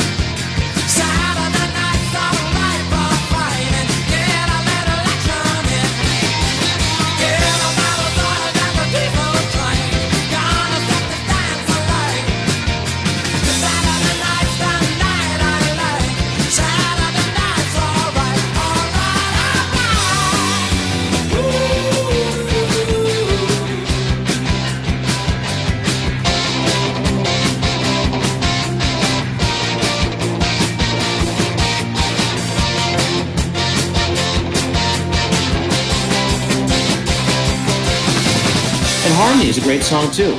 Um, Yep. uh, yeah. So you know, if you if you ignore the the crap, of which there is a fair amount, I agree with Jeff. You know, if, if just those songs that I mentioned and All the Girls Love Alice, you know, if, if it was just comprised of those songs, then this would have been one of the greatest albums of the of the seventies. Absolutely. Jeff did a good job of explaining the problems with was basically side three of the of the double album, uh, the Dirty Little Girl and and uh, and even Your Sister Can't Twist, which I don't think is a very good song, but those first seven tracks are just unbelievable. Uh, even all the way up through Gray Seal, which is a nothing song. I, just, I mean, the lyrics are, are are nothing, nothing at all. Oh no no no no! It may be a nothing song lyrically, but Right, there are a but- lot of Bernie Taupin songs that are nothing songs lyrically. That is a something song musically. Yes. The way that the way Yes. that, that that tom kick hits goes boom, and then all those piano arpeggios. This is a song, by the way, that was very early Elton John B side from like the, the Yeah. self-titled album It's on the self-titled reissue. You can hear it's slower. It's uh, obviously not as It good. sucks. Yeah. It, it's it's like it's, it's funny to hear the original version because you get why he totally wanted to redo it and he never quite let go of the song. He's like, you know what, that was better than what we gave it. And then when it kicks in here, that's that's my wife's fa- favorite It's Elton John song, song. of all time, actually. And it actually- who knows what "Tell Me Gray Seal"? How does it feel to be all right means? Uh, you know, nobody knows what that means, but who cares when you have that melody? Yep. And the lyrics don't matter, but the lyrics fit. This is actually a triumph of the way they worked, I think, in in that what Bernie handed Elton didn't make any sense, but it didn't matter because of the way that he was able to craft the melody and the song around the words. The the lyrics fit the holes and the patterns in that song absolutely to perfection. Uh, and it's a fantastic song all the way to the uh, th- that c- guitar-driven freak out toward the end of Gray Seal. It's just fantastic.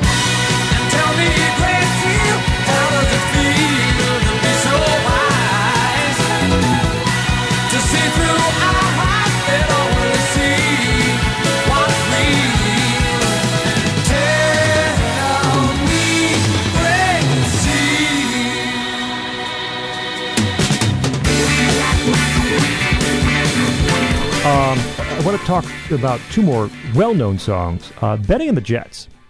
The live production that Jamie mentioned, my understanding is it's just because they thought it was a boring song and they wanted to make it more interesting.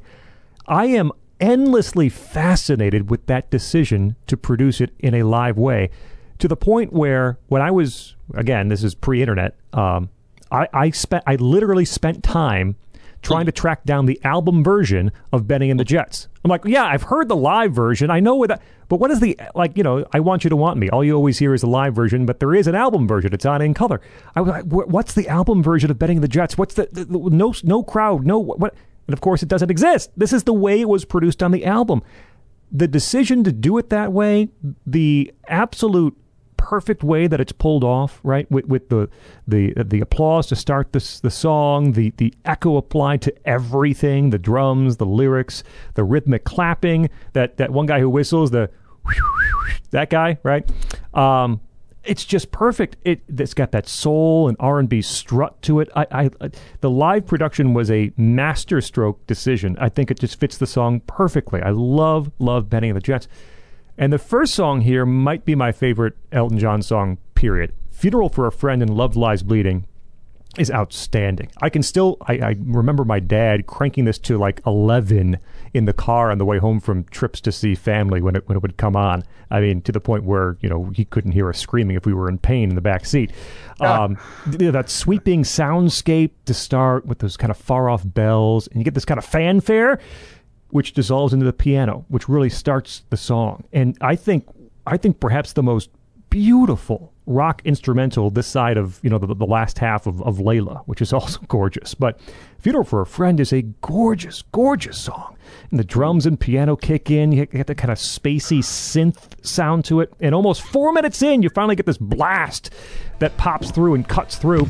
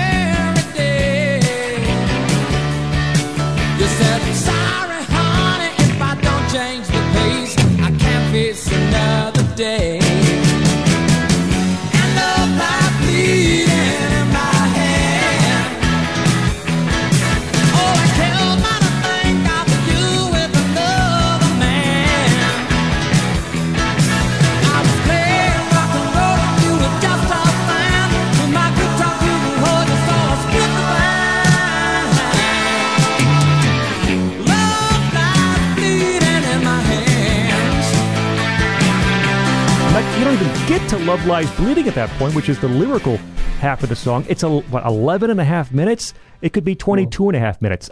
every second of Funeral for a Friend and Love Lies Bleeding. I love. I would listen to that, uh, you know, on on repeat for for a good day or so before I got tired of it. I think. Um, let's call it let's call it what it is. It's prog rock. this is progressive rock. I mean, and, and Yeah. Elton John again. I talked to you know, we've talked about like this guy must have had the biggest record collection in the world. yep. He was clearly influenced by stuff by Yes and Jethro Tull and Genesis and all those other British bands who were doing that. And this is more or less the only time he ever indulged himself in trying to do that. But whoa, I mean, that's that could well end up on my top five too.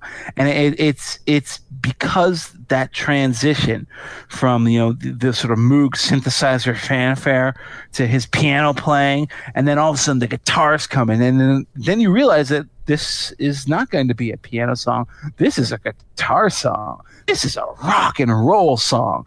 Love lies bleeding in my hands. Whoa, where the hell did this come from? And eh, again, you know, it was a statement of purpose after what I think I think everybody agrees is a rather drifty album on Don't Shoot Me. And then this is how he opens his next record. He's like saying, I'm not done yet, folks. I got more. Scott, though, I, I No, interrupted that, you. that was that was my final my final thought was on Funeral for our Friend. So you can you can you can finish up. Uh, it, Well, I mean, I you know, you guys have basically said everything that I wanted to say about it. I loved your thoughts on Benny and the Jets too. A lot of people hate that song. I, Oh, I really no. like it. Yeah. First song that I think he he was the first white man to ever appear on Soul Train Mm-hmm. because of that song because it was actually popular not only in, in the pop charts but in the R and B charts. Um, and I love it. I love the fact that I have no idea what any of the lyrics are. it's just like, "Hey kids, Benny and the Jets," and that's all I know. something like they, something gonna be a lot of rock and roll sounds, and that's kind of the thrill of it. It's it's like again a, a sort of a fake live track. It has that that sort of manufactured fake live sound that that gives you what they were going for. Hey kids,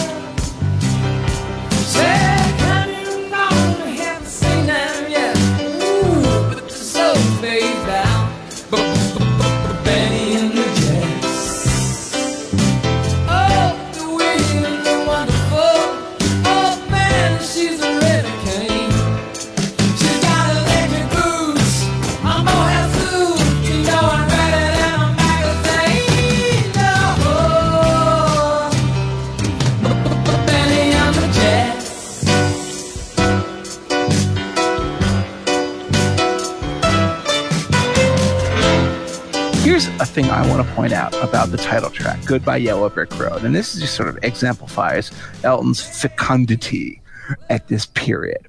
This story, this one's actually true. I've seen it. I've seen him recount it. I've seen others recount it who were there at the time in documentaries.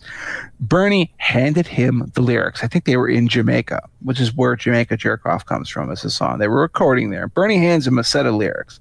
Elton's looking at him. He wakes up in the morning. He sees this like slit under his door.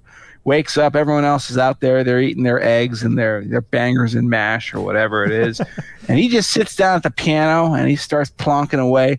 And he writes "Goodbye Yellow Brick Road" over breakfast how the hell does somebody do that? If you think about the chord changes in that song, think about the melody in that song, think about how ambitiously sort of aerial it is. you know, it, it's it's not like a sort of a nice mid-range tenor. It's it's at the height. I don't think he can play it anymore because after he had vocal surgery in the '80s, uh, his his vocal range was reduced, so he couldn't hit those notes anymore. That's just an amazing song, The Goodbye Yellow Brick Road, where the dogs of society howl. You can't catch me in your penthouse. I'm going back to my plow. Those just the lyrics are fantastic, but the music itself, the melody, the uh, bopping up and down on the staff on those various notes. Just come up with that, you know, while everyone else is munching away on, you know, their hash browns. I, I you know, it's the stuff of which legends are made. And this is one of the reasons why you just have to appreciate Elton John. He's more than a hit machine. The guy was a musical genius. And, you know, he's still alive, so I guess he is a musical is. genius, even though he doesn't he doesn't do it right now.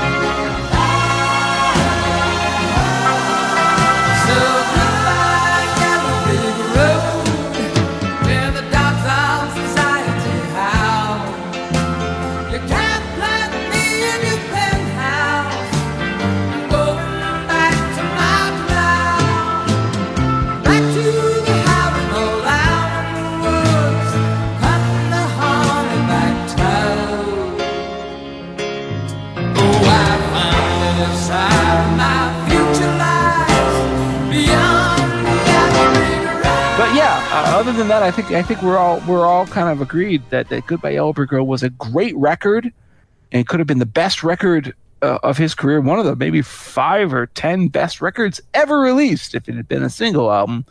But alas, I had to put on stuff like the Ballad of Danny Bailey. and Roy Rogers and Social Disease. Yeah, Social Disease. It's a song about VD.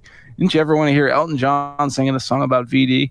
I always thought it was funny how uh, Bernie got Elton to ventriloquize his, uh, you know, female issues because you know Elton not spending a lot of time with the ladies, one imagines, uh, and and yet you know if you were just a square living in like uh, you know Columbus, Ohio in 1973, you might not have realized that there that there was a, a big imposture being put on. That of course leads to Caribou, which is the the follow up to Goodbye Yellow Brick Road, which was a massive number one success. And this was an instant number one success as well as well. But this is the first bad Elton John album, in my opinion. Hmm. Don't Shoot Me is not great, but there's a certain kind of consistent level of quality, a little bit above mediocre. You know, I don't love Elderberry Wine, but it's a good song. Have Mercy on the Criminal, all those songs that we discussed. Okay, fine. There are a lot of songs on Caribou that I legitimately hate. Hmm. I hate Solar Prestige Gammon. I hate You're So Static. I hate I've Seen the Saucers. There are bad songs on here. The exhaustion is showing in a major way. And of course, the story is that it was rushed. They wanted to get it done in time so they could go on tour. But the problem is, is that you can't just dismiss this album out of hand because it contains two, maybe three, of the most iconic songs that he ever wrote in his career. And I will start by saying this that how awesome a commercial force was Elton John in the mid 1970s. He was so powerful that he single handedly could get a song where he screams the word bitch at the top of his lungs 43 times into the top five in the United States charts so that people in Des Moines, Iowa were singing and nodding along their heads saying, I'm a bitch, I'm a bitch, oh, the bitch is back. And they had no idea what they were singing along to. That is commercial power. I am impressed as hell, not only with the song The Bitch is Back, which is as good a Rolling Stones Nick as he ever wrote, but I'm also impressed with the fact that he managed to make it a top top five, top ten single. How the hell did that happen? The 70s were weird, man.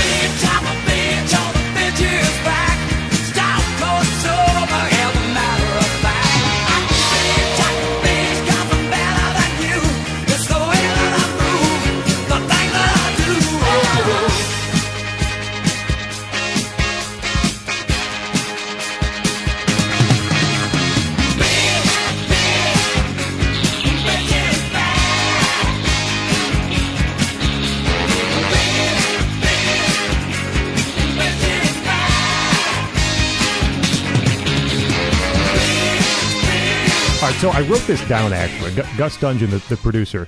Here is his thoughts on Caribou.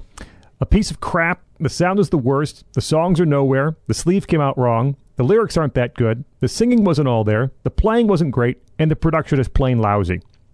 Other than that, it's a decent album, I guess. Uh, yeah, uh, "Bitch is Back" is a great song, and it just makes you move. Other than that, um, look, uh, "Don't Let the Sun Go Down on Me" is a classic. Although at this point in my life, being my age, which is Jeff's age, I, I can't really hear that song. I don't know if this is true for you, Jeff, without hearing the exact moment when George Michael says, "Ladies and gentlemen, Mr. Elton John," because Yeah. his version got played endlessly when it was released, and uh, you know Elton guests, and uh, there's that. And then "Ticking" is a is a really interesting song late on the album. Boy, talk about odd Bernie Taupin lyrics. Song about an uh, unstable guy who kills 14 people and then is gunned down by police. So you know, a typical Elton John kind of track. Simple. How, how do you think Elton felt when Bernie handed in the text that one to him?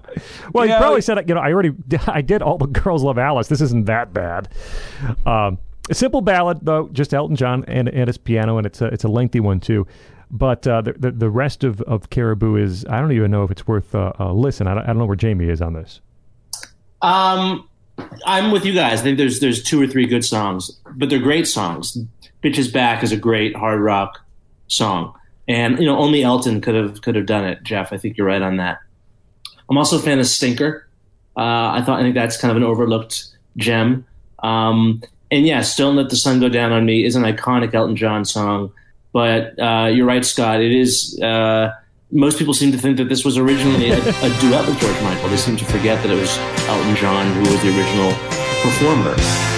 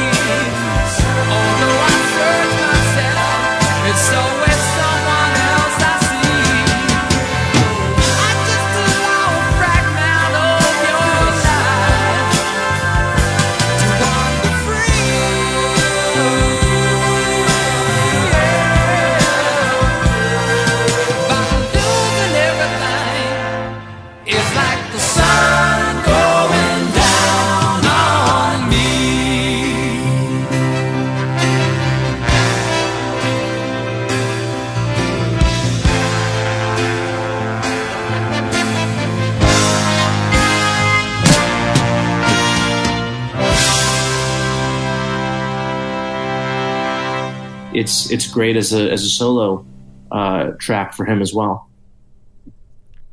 So that brings us to Captain Fantastic and the Brown Dirt Cowboy, which is his autobiographical concept album. Believe it or not, Elton John had somehow managed to get through the entire 70s without doing a true concept album. Here you have one. This is about, um, well, you know, Bernie Taupin. What does he do? He writes about what he knows. So, what is this song, uh, album about? It's about his relationship with Elton John, them getting together and you know working together and trying to make it as as songwriters, as friends in the business. Um, a lot of people consider this to be the last truly great Elton John album. I think it's excellent. I also think it's overrated. I think there's a couple songs on here that remind me in a bad way of Queen. Um, I am not a big Queen fan. Uh, this is a kind of a constant uh, thing that goes on in my my my uh, my Twitter feed. I don't like stuff like uh, you know "Better Off Dead," which sounds like a like an awful Freddie Mercury song. Got to get a meal ticket. Writing that stuff is just kind of tuneless mush. This is an album that I think is overwhelmed, unfortunately, by one song that just sort of crowds out the space of everything else. And that, of course, is Someone Saved My Life Tonight, which I, I don't, I've never met a person who did not like this song. I don't think you can dislike this song. The song is so nakedly confessional. This is a song about Elton John kind of coming to terms with the fact that I'm a gay man, you know, and there's this woman who's, who's trying to kind of, you know, I'm in a relationship with a girl because that's what it's expected of me. And, you know, I'm- engaged, I think, in fact. What'd you say? He was engaged at the time, I think. He was engaged, Yeah. right? And, and she was, you know, trying, you know, you know, trying to to marry him. Yep. And uh, and he was maybe about to go through with it. You know, even though obviously he knew in his heart that that's obviously not where his interests lay. Um, and then he was talked out of it by his friend, along with John Baldry, the guy he played with in the band, uh, Bluesology at the time. That was the guy who talked him out of it. Um, and that song just is so devastating. And what I think I, am most impressed about, other than the fact that the again the music is so good, and Bernie wrote a great set of lyrics for him, is how everyone can relate to that song. That song is about a man avoiding marriage because he realizes he's homosexual. So you would think, well, there's a limited audience for that, but there's not. That song is a universal song. That song plays and sings to everyone. That song sings forever as one of Elton's greatest songs ever, precisely because everything about the, arrangement, the lyrics, the performance is so perfectly calibrated. You know, and at the end when he says, and Someone Saved My Life Tonight, Sugar Bear, and then all the other Beach Boys harmonies in the background, Sugar Bear, Sugar Bear, Sugar Bear. You almost had your hooks in me, didn't you, dear? That's one of the most powerful moments in his entire discography. And uh, I'm just really impressed at how he universalizes a really private moment.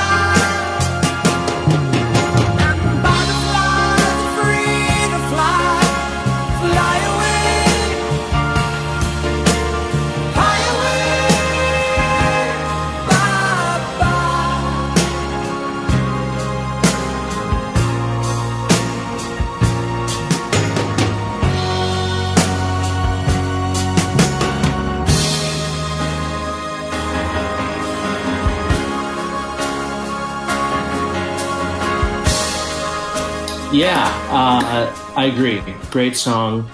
Um, a little cruel to this woman. You nearly had your hooks in me. You nearly had me roped and tied. Yeah. I just hope she was a bitch. I, I really hope she was a bad person because otherwise it would feel indescribably mean. You're right. Right, right. Um, you know, meal ticket. Uh, I agree. This is what the kind of song that belongs to a genre that my friend and you've had him on your show before, Eli Lake refers to as dirtbag rock, which is basically like you know, basically like southern rock, Lynyrd Skynyrd, ZZ Top, basically the kind of music that you listen to if you're a guy with weird facial hair and have a you know like truck nuts on your on your car or something. Uh, it really has that kind of like you know grungy, dirty feel to it. Not a not a fan. Um, Bitter Fingers, I think, is is a pretty good song, and, and I think it's kind of if, if you listen to it carefully, it sort of presages his later um, musical theater career. The song sounds like it, it could be, you know, in a in a in a Broadway kind of rock opera show, Yeah. um, and I like it. I think I think it's the it's the secretly the most underrated song on the album because it starts with that little piano. It, it sounds like a soft piano ballad, and then all of a sudden it just kicks into the rock. Yeah. You know, it's hard to write a song with bitter fingers. Bam. That's a great little chorus, and then it goes back into the soft balladry again. Very Broadway. You guys, what's someone saved my life tonight, as Jeff mentioned, is a song that uh, you just the the convince the convincing nah, that's not what I want to say the the passion with which Elton John sings and convinces you of those lyrics, which makes sense because they're true. But you know, the, it's four o'clock in the morning. Damn it, listen to me. I mean, that is one of the strongest deliveries uh, in any Elton John song. It's just it's just perfect, and it, it the melody is beautiful. It, it's it's a, a song again that I think most people really like. It's the best song on the album. Um, I don't love a whole lot of other stuff here. Uh, the title track, uh, the first track on the album, I think is is uh, is okay. I actually don't mind uh, "Better Off Dead," which is one that that uh, that Jeff does not like. I, I kind of like that that that that gated drum sound kind of sounds either like marching or perhaps gunfire. There's some warlike imagery in the lyrics that Bernie provided for that one. Um, I, I think it's better than Caribou. It's a little more free. It sounds a little more relaxed than the last album, um, but it's nowhere near you know the top of, of a list. I, I'll mention now because I think it came out right around the same time. Uh, what Philadelphia Freedom was right at the start of 1975. A song he, he wrote on request for was it Billie Jean King? Yes, her her professional tennis team in, in Philly. and Philly, and like talk about the most impossible title to write a song around. She's like, uh, can you give us like a theme tune? It's like, what's the name of your group? Well, it's Philadelphia Freedom. He's like, crap. All right, and they did it, and then it made it to number one. This- And the song it came out around the bicentennial, which Yep. was, was, was Yep. 1776, and it's a Good great, timing. it's a great patriotic song, and it's a great Philadelphia song, and it's it's really endearing. It was written by a Brit, and I just think it's a it's a fun kind of toe tapping song. I'm a sucker for the, that Philly soul sound. Yeah. I mean, I just really am, and it, it, it's a it's a it's a great song. By the way, I will I will say one last thing about Captain Fantastic, which is that the ending of that album, I think, is the reason why people truly love it. It's not just someone saved my life tonight; it's that it feels like it has a true resolution that draws everything together. With those that last medley, we all fall in love sometimes, and then curtains. That transition from "We all fall in love sometimes" to the chorus, and then I used to know this old scarecrow, and that curtains as the curtains draw across the stage, you know, and, and we wave goodbye. And he talks about empty sky, which is the beginning of their careers. That's a beautiful moment. That actually, that and someone saved. Those are the moments that I treasure. Heavy eyes could hardly hold us. Aching legs that often told us it's so worth it.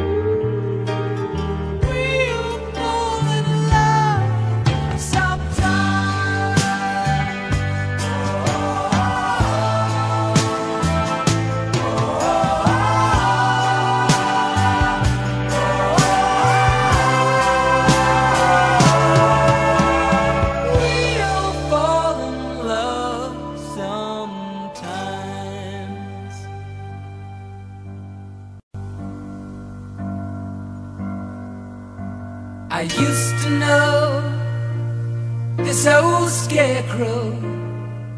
He was my son.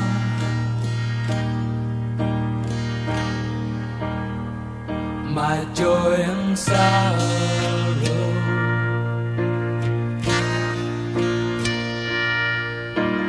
cast along between the furrows of a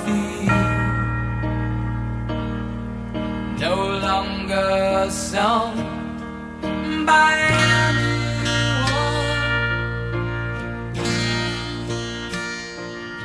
And I think those are the reasons that everyone else maybe rates Captain Fantastic a lot more highly than they should. Uh, particularly in respect to an album that nobody rates well at all, which is Rock of the Westies, his last big number one album from that streak, which yeah, went to number one, had a number one single called Island Girl, which no one remembers now. I, have a note here. That, is that the most forgotten about number one song by a big act? I don't know. It's and gotta this be is, close. This, this is the most forgotten about number one album by a big act. But I gotta tell you, it's undeserved. This is a great record. I think this is the most underrated Elton John album of all time. It's hard rock. Island Girl is actually pop. It's the one moment on the album that's very poppy. Um, but everything else here is just guitar heavy, really kind of raucous, nasty stuff. Angry lyrics by Bernie Taupin, socially relevant lyrics too. Island Girl itself is is actually, if you read the text of that, that's like some. Uh, you know, that's kind of like an answer to brown sugar in my mind. You know, brown sugar is like, you know, here's a white guy talking about, like, oh, I love those black ladies. And Island Girls, like, you, you know, you Island Girls, why are you, you know, you know, you're messing around with the, uh, you know, the, high society. It, it's he's not condemning them, but he, he's talking about like sort of the exploitation, the exoticization, and the fetishism of you know like you know African American or Afro Cuban women. What a weird theme for a song. Obviously, it comes out of some personal Bernie experience, but grow some funky your own. And then there's that that that sort of self that confessional song that that he wrote about his you know impending divorce called "I Feel Like a Bullet" in the gun of Robert Ford. Robert Ford is the guy who shot Jesse James, who was his friend who betrayed him for money and killed him. Um, and uh, I feel like a bullet, and he, you know Bernie is basically using Elton to talk to his soon to be ex-wife saying like i'm that man. I let you down. I betrayed you. And the way elton just sings these really high falsetto notes in that chorus and in that second verse it's just so dramatic and so good. And then nobody remembers this record. I burst the bubble both of us lived in. And I'm damned if I'll ever get rid of the guilt that I feel.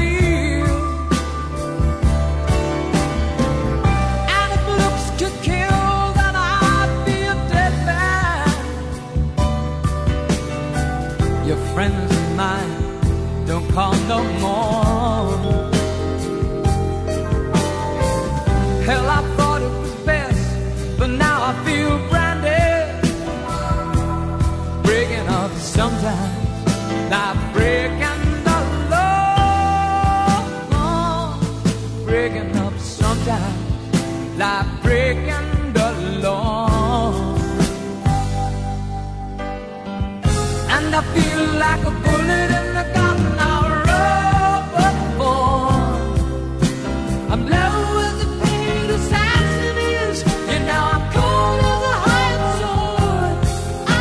a bad song on Rock of the Westies, and yet not a single person even ever talks about it. Not once.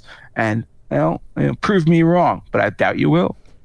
I had no idea Island Girl was a was a number one single. That's um, I think you're right about that that of, of, of that being not known because I didn't know it. and I consider myself a pretty uh, well versed in, in, in, in the in the lore of Elton John. Uh, Grow some funk your own, definitely one of the one of the great Elton John songs. Um, Street Kids, also a great song. Um, and I think uh, I feel like a bullet in the gun of Robert Ford uh, has one of the greatest lyrics uh, that Bernie's ever produced. If looks could kill, I'd be a dead man. Um, uh, really, um, uh, re- re- really great songs on this album. Yeah, it's not one of my favorites, but it's definitely underappreciated. And this is just four months after the last album came out. They're still working at a feverish pace. You guys identified the three songs I like best from this record. They're all right in a row in the middle. Grow some funk of your- own. Uh, I feel like a bullet, uh, which you guys covered nicely, and then Street Kids uh, with a very playful piano part from Elton John. I hear some. Some some of that I don't know what seventies kind of outside outside trends influencing a bit of the music, seeping into some of the music on Rock of the, of the Westies, uh, which is good in places and in other places is not. Uh, but but it's certainly uh, a high mark for. Well, I guess it could be the rest of the decade, perhaps, uh, because from here, Blue Moves is next, and this is a double. What the hell happened? I mean, this Yep. is this is this is this is the moment where the creative exhaustion finally hits. You, you know, they they take a hit, they'd come back, they'd take a hit, they'd come back, and then they took a hit, and well, they never really quite came back, did they? A double album, boy, you know that that's your smartest move. Release a double when album. you're tired. yeah, out of you know, when, you, ideas. when you're really tired. Uh, Blue Moves is a double record with uh, what four good songs on it? Five, maybe. I don't That's know. being generous. That's being generous. I mean, I like One Horse Town a lot. I think that's a really good kind of a disco funk song. I really, really like Out of the Blue, which is a pure instrumental, but it's very prog rocky. Um, I like Between 17 and 20, another one of those Bernie divorce songs, which is, you know, he's writing about his wife sleeping with the bassist in the band. The Wide Eyed and Laughing is really nice. It's kind of a almost Eastern Indian kind of melismatic little thing, but then the rest of this is just. There's a song on this called Tonight. It's the second song on the album. There's like a little brief instrumental called Your Starter For. Oh, it's nice. Then they hit you with this long piece, and you think, oh, there's another instrumental. It's called Tonight. Uh, and then you look at it and you realize, like, holy crap, this is eight minutes long. And then you realize it's the most pompously overwrought piece of crap that Elton John ever put out during the 1970s. And that's the moment when we realize, oh, he's lost the plot. They've lost the plot. This is just not a good album. And, you know, it's easy to say in retrospect what happened. Bernie was getting divorced. His heart wasn't in the lyrics. But then you look at the, the, the quote hit single from this, which is what sorry seems to be the hardest word. Yeah, That's a terrible song. It is. I'm sorry. That that is that is a crap rewrite of "We All Fall in Love Sometimes." From um, listen to the chords; they're all the same chords, the same melodies, basically. It's a crap rewrite of "We All Fall in Love Sometimes" from Captain Fantastic, and uh, I'm insulted that it ever shows up on greatest hits albums. there are some moderately interesting moments on the rest of this record, but my God, what a drop off! And I just Yeah. like I just like sorry seems to be the hardest word, even uh, despite the fact of its prominent placement in one of the great comedies of all time, 1977's Slapshot. Uh, Oh, of course. but uh, but no, it, it it establishes itself and then just kind of sits there. It, it it just stalls. It's not a good song. I like someone's final song uh, from this record. It's weird. It's a record that sounds good. It actually was recorded very well. I think. I mean, it, it's it's a good sounding record, acoustic, not acoustically, but you know, it sounds good. But but the songs are just simply not there, and I, you kind of want them to be. But it just doesn't pay off. There's a whole bunch of guests: Cro- uh, David Crosby and Graham Nash and Bruce Johnston, and David Sanborn uh, plays on here. There's a lot of slide guitar sound. Um, I, I hear and I think Joe Walsh. It's not Joe Walsh, of course. It's Davey. But but there's a lot of slide guitar all over Blue Moves, which is kind of an odd choice, I thought. Yeah. Um, but I, I tried, and it's just I, I wish it were better, but it's not. It's just not. Yeah, there's really little here worth mentioning. Um, sorry seems to be the hardest word. is is pretty pretty sappy. Bite your lip, get up and dance is okay, um, but that's really that's really it. And then sadly, you're right. It's it's mostly downhill from here. I mean, and that's what happened. You know, that that Bernie and Elton at this point said, you know what, we've had enough for at least a while. They took a break. I think this is, you know, after the, the breakneck working pace, Elton took two years off. Didn't mm-hmm. come out with an album until 1978, and when he did, he had a new writing partner, some guy who I've never heard of, don't know from Adam, named was it Gary Osborne? Yep. Scott, you want to tell me something about this dude because I don't know who he is I, and I'm and I'm not particularly impressed with the lyrics that he writes for Elton, but I will say this about a single man, which is Elton John's 1978 album. This is unexpectedly the last album, um, you know, from a long streak of records that is really worth hearing in whole. I think this is a secretly a very good record, very underrated the lyrics are not there because honestly, Bernie Taupin at this point had grown into like a very intriguing and interesting lyricist. And without him, you know, Elton isn't inspired.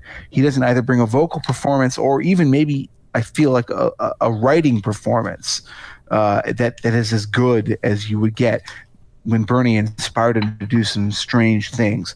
But this is a good record. There are a lot of uh, surprisingly good songs on this, starting from the beginning, from "Shine On Through" to you know "Part Time Love" and "Georgia." Georgia is a really nice soul song. Feels like something that you could have heard on Honky Chateau. But there's one really bizarre thing on this thing called "It Ain't Gonna Be Easy." Eight and a half minutes long. It's a kind of a Yeah, long yes. blues guitar funk record on an album from 1978 which makes it feel curiously out of time and out of place, but it's fantastic. It ain't gonna be so easy this time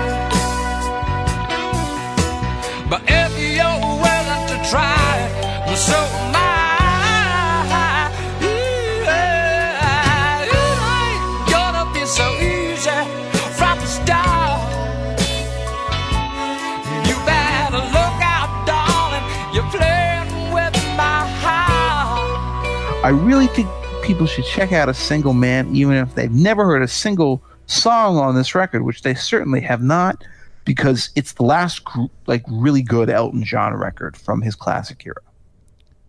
We're at the point where we're going to have to speed through a few of these albums, and uh, it's not the worst thing in the world because there's not a lot to talk about. But this, as Jeff pointed out, I think is No, no, one. no, no, no, no, no. The rest of the day will be devoted to Victim, Victim of, of Love. Love.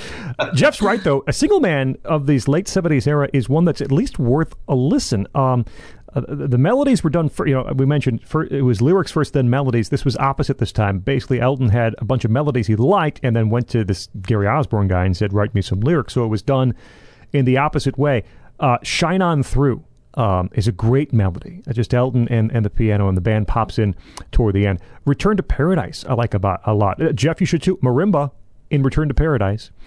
And I um, noticed. Yep. And then, as Jeff mentioned, the eight and a half minute long uh, "It Ain't Gonna Be Easy" is really has a great bluesy feel, and it's one that Buckmaster does. There's a string section on. Um, those three songs, at least, are worth hearing, and I think a single man is is worth a listen. It's it's nowhere near uh, the best of his work, but it is uh, at least a, a slight comeback considering where where he was just beforehand. Yeah, I actually I, I like disco music. Maybe maybe you're going to kill me for saying that, or your listeners will. But uh, I'm not a fan of "Victim of Love." It's just wasn't wasn't a good idea. I'll just say that. I mean, the thing is, is that I don't understand why he sung all these songs. He never played them again. Right. Never performed a single one of them in concert. It just seems to me like okay, there must have been like drug issues or something in the background. He was clearly at the height of his complete disengagement, which is something that carries on through most of that late 70s and early 80s period. You know, there's like a couple of good songs, interesting instrumentals. I like Carla Etude. I think that's on um, the, or I don't know if it's on 21 or 33 or if it's on the Fox, but these are albums that are just, you know, they're, they're, they're completely dispensable. Um, but then all of a sudden, really, what you need to know is what happens is that uh, Bernie and Elton get back together. They patch things up. They decide, you know, we're better together than apart. And they decided to write a full album working in collaboration again. And the name of that album is Too Low for Zero. They do that in 1982, comes out in 1983. And that's when Elton John comes back. And he basically comes back forever. He will never leave the charts again as a top 40 hit making singles artist. But this has got at least two songs that every human being of a certain age on the planet has heard. One of them is, of course, I guess that's why they call it the blues. And yeah, it's a throwback, but it's much better throwback than Crocodile Rock. I love that song. I love that song. I love the stupid, you know, sailors kissing their girls music video that I watched as a kid. And I love I'm Still Standing too. I don't know how you can dislike I'm Still Standing. I mean, isn't that Elton John's motto? After all the drugs, the excesses, all the weird things that I've done with my life. Hey, guess what? I'm alive. I'm still here. He's still standing to this day. Both good songs, a good album. I also think Cold as Christmas, which is the opening track on that record, is pretty underrated as well. Uh, those two songs, the, the big singles, "I'm Still Standing" and I guess why they call it the blues. That's why they call it the blues. Are, are as good, really as good as anything that that Bernie Taupin and Elton John did together. "I'm Still Standing" is just a smoking single. Uh, the band sounds great, and and the backing. This is the the, you know, the Elton John band. Uh, the core band comes back full time for Too Low to Zero, Too Low for Zero as well, and the the backing vocals were missed. I, I love hearing that, that that band sing backing vocals. One of my favorite things about I'm Still Standing too is the way that second verse is so quick. I think there's two two verses before you get to the big chorus, and then the chorus is just gigantic, right? And so they come back and they do a ve- it's a very quick second verse. It's probably like 15 seconds before they get right back to the chorus again. It's it's great. It's a, it's a well planned song, and that that line that picking up the pieces of my life without you on my mind is a great great line from Bernie Taupin. I never could have hoped to win. You're starting down the road, leaving me again. The threats you made were meant to cut me down. And if my love was just a circus, you'd be a clown by now.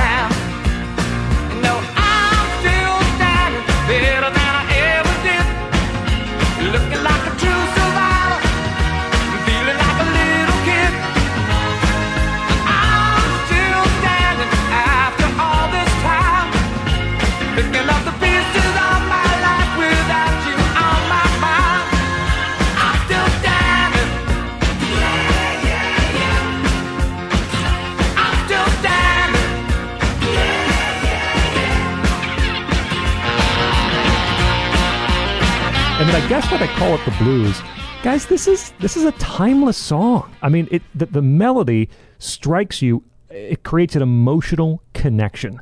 Uh, you know that musical figure in between the verse lines, the do do do do do do, is perfect. And the way that Bernie wrote those, you know, the laughing like children, living like lovers, and rolling like the way Elton hits thunder every Thunder, time. under It's the just- covers. It's just fantastic. And again, uh, sometimes the simple notions, the simple things that Bernie Taupin wants to say are are the best. And in this song, you know, Hey, you know, I'll tell you what simple is time on my hands could be time spent with you. I love that line. but, and then, That's a beautiful line. but more than ever, I simply love you more than I love life itself. It's a simple sentiment, but it's delivered clearly and directly by Elton John. And this is, I mean, this this song sounds as good for me today as it did, you know, when it was released and when I when I when I heard it through the 80s. Without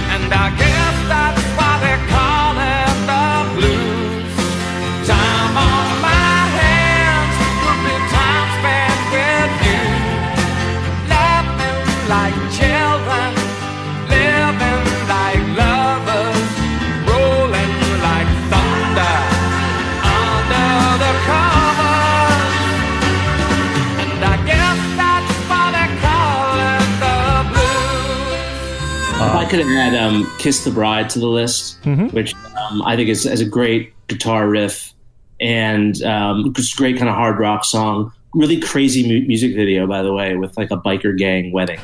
um, worth watching.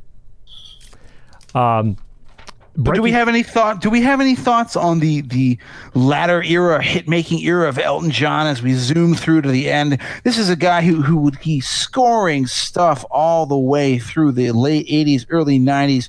You know, I don't know if anybody really has a has a, a real fire burning in their hearts for sacrifice. I hope not. I hate that song. Or, or you know, sad songs say so much.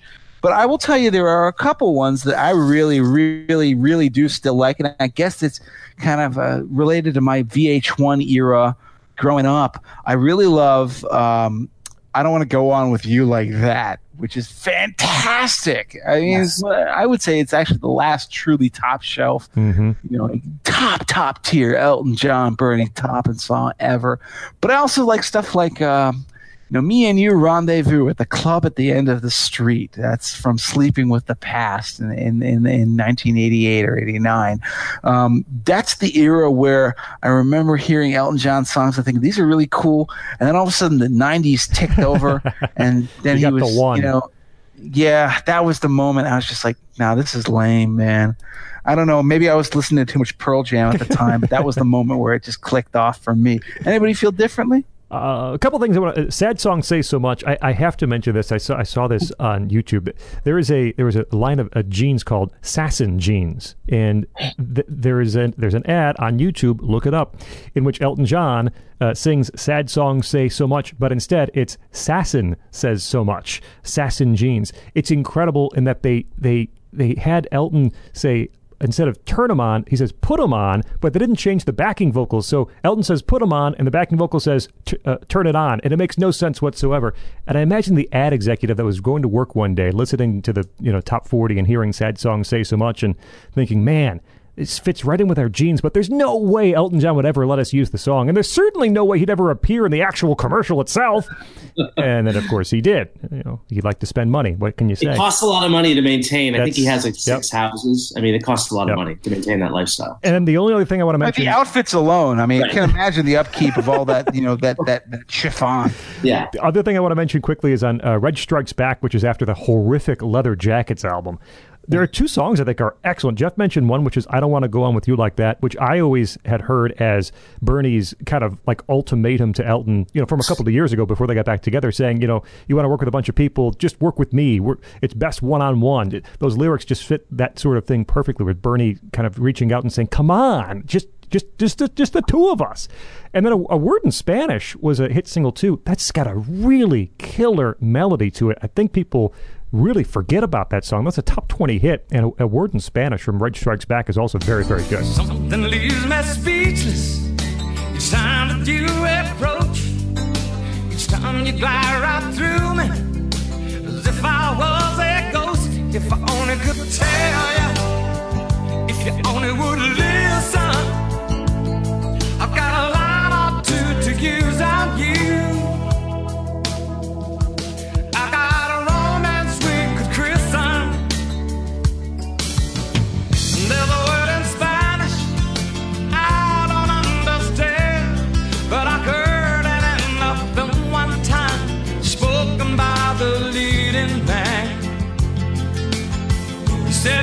Devotion.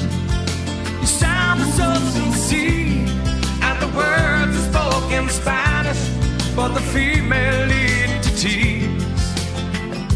A word in Spanish. Any any thoughts, Jamie, before we go to our uh, our songs and our albums? Let's, let's do the uh, the top. All right. The top. That's our look at Elton John. And as you uh, well know, at the end of every episode, we uh, put together a list of two albums and five songs uh, that we think that uh, people should own and or hear, especially on the song side.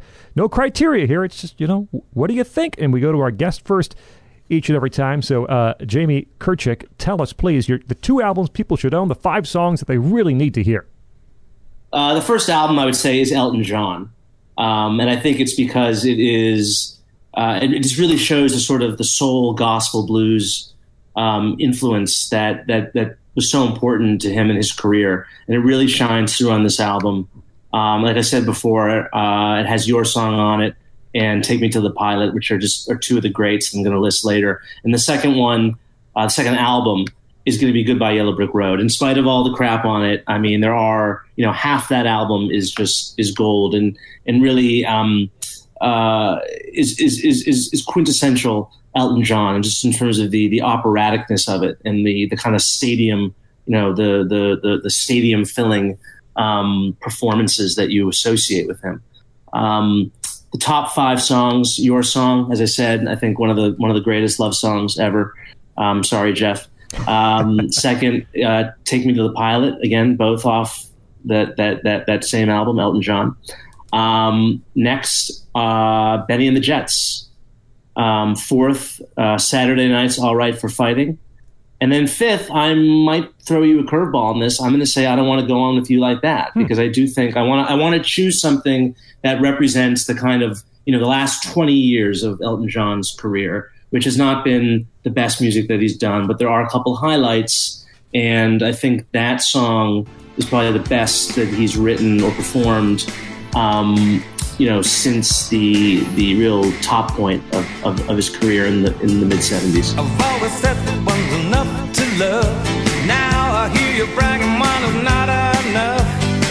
Well, someone tells me you're not satisfied. You got plans to make me want a four five. I guess this kind of thing just in your blood.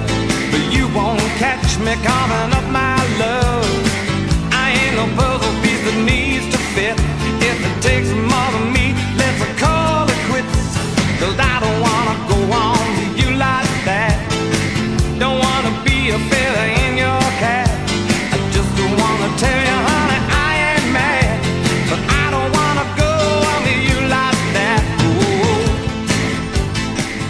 all right, for uh, for my two albums, uh, for me these are very clear, very clear. Uh, Tumbleweed Connection, which I think is the, is the very best Elton John album. That again, I really you you really have to hear it if you're a fan of Elton at all at all. And then uh, Honky Chateau uh, is is my second. I think those two really really are are, are, are cut above the rest, especially as we think of Elton John as an album act and not just a, a singles act, as, as he should be known as an album al- album act. Uh, the five songs I think you should hear.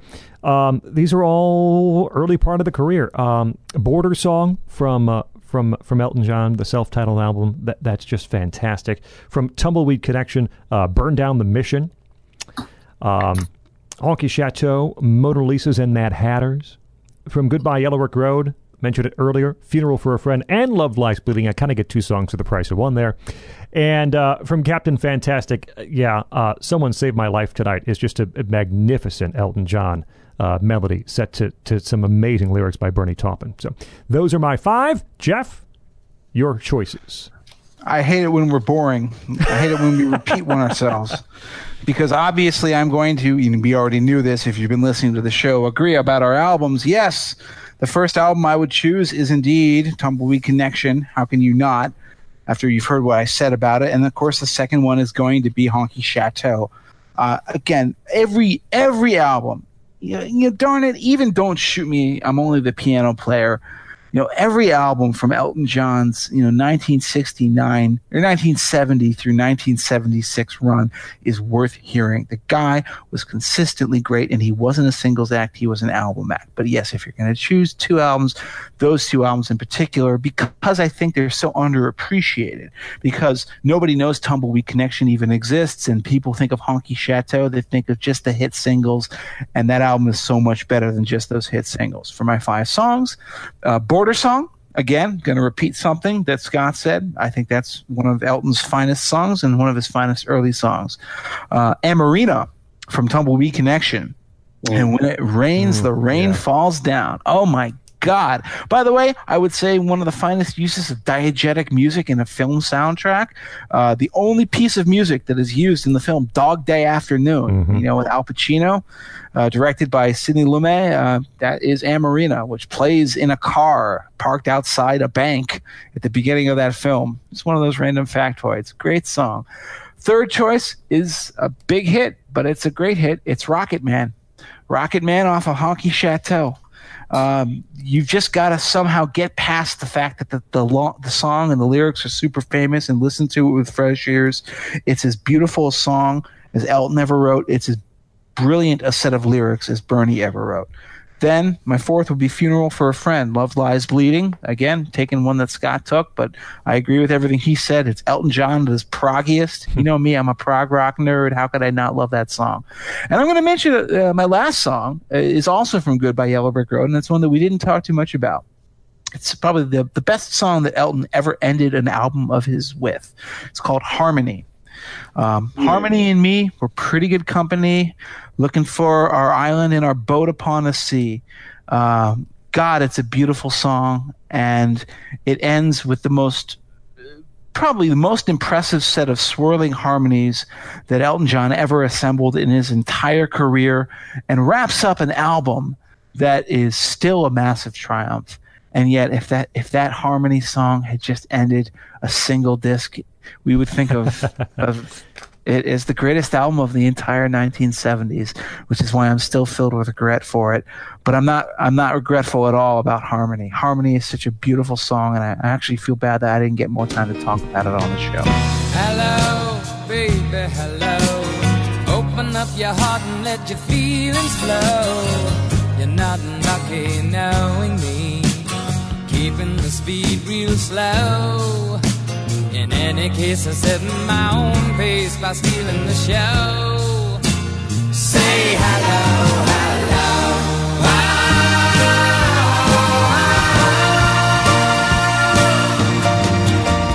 Company.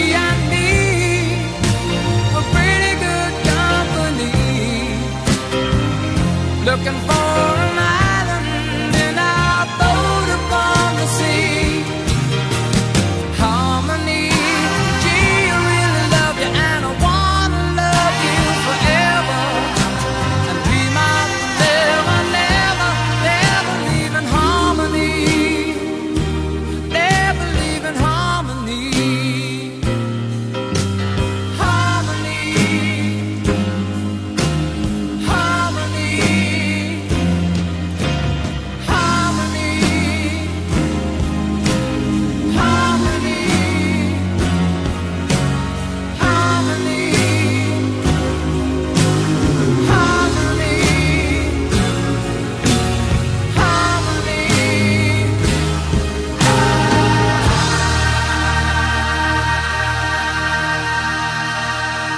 we go. There's our political beats look at the music of Elton John. We thank our guest, Jamie Kirchick, uh, Brookings Institution visiting fellow, author of the recent book, The End of Europe. Check it out.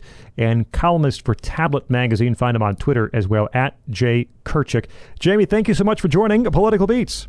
Thanks for having me. I had a great time, and I encourage people to listen to Elton John more than you already are.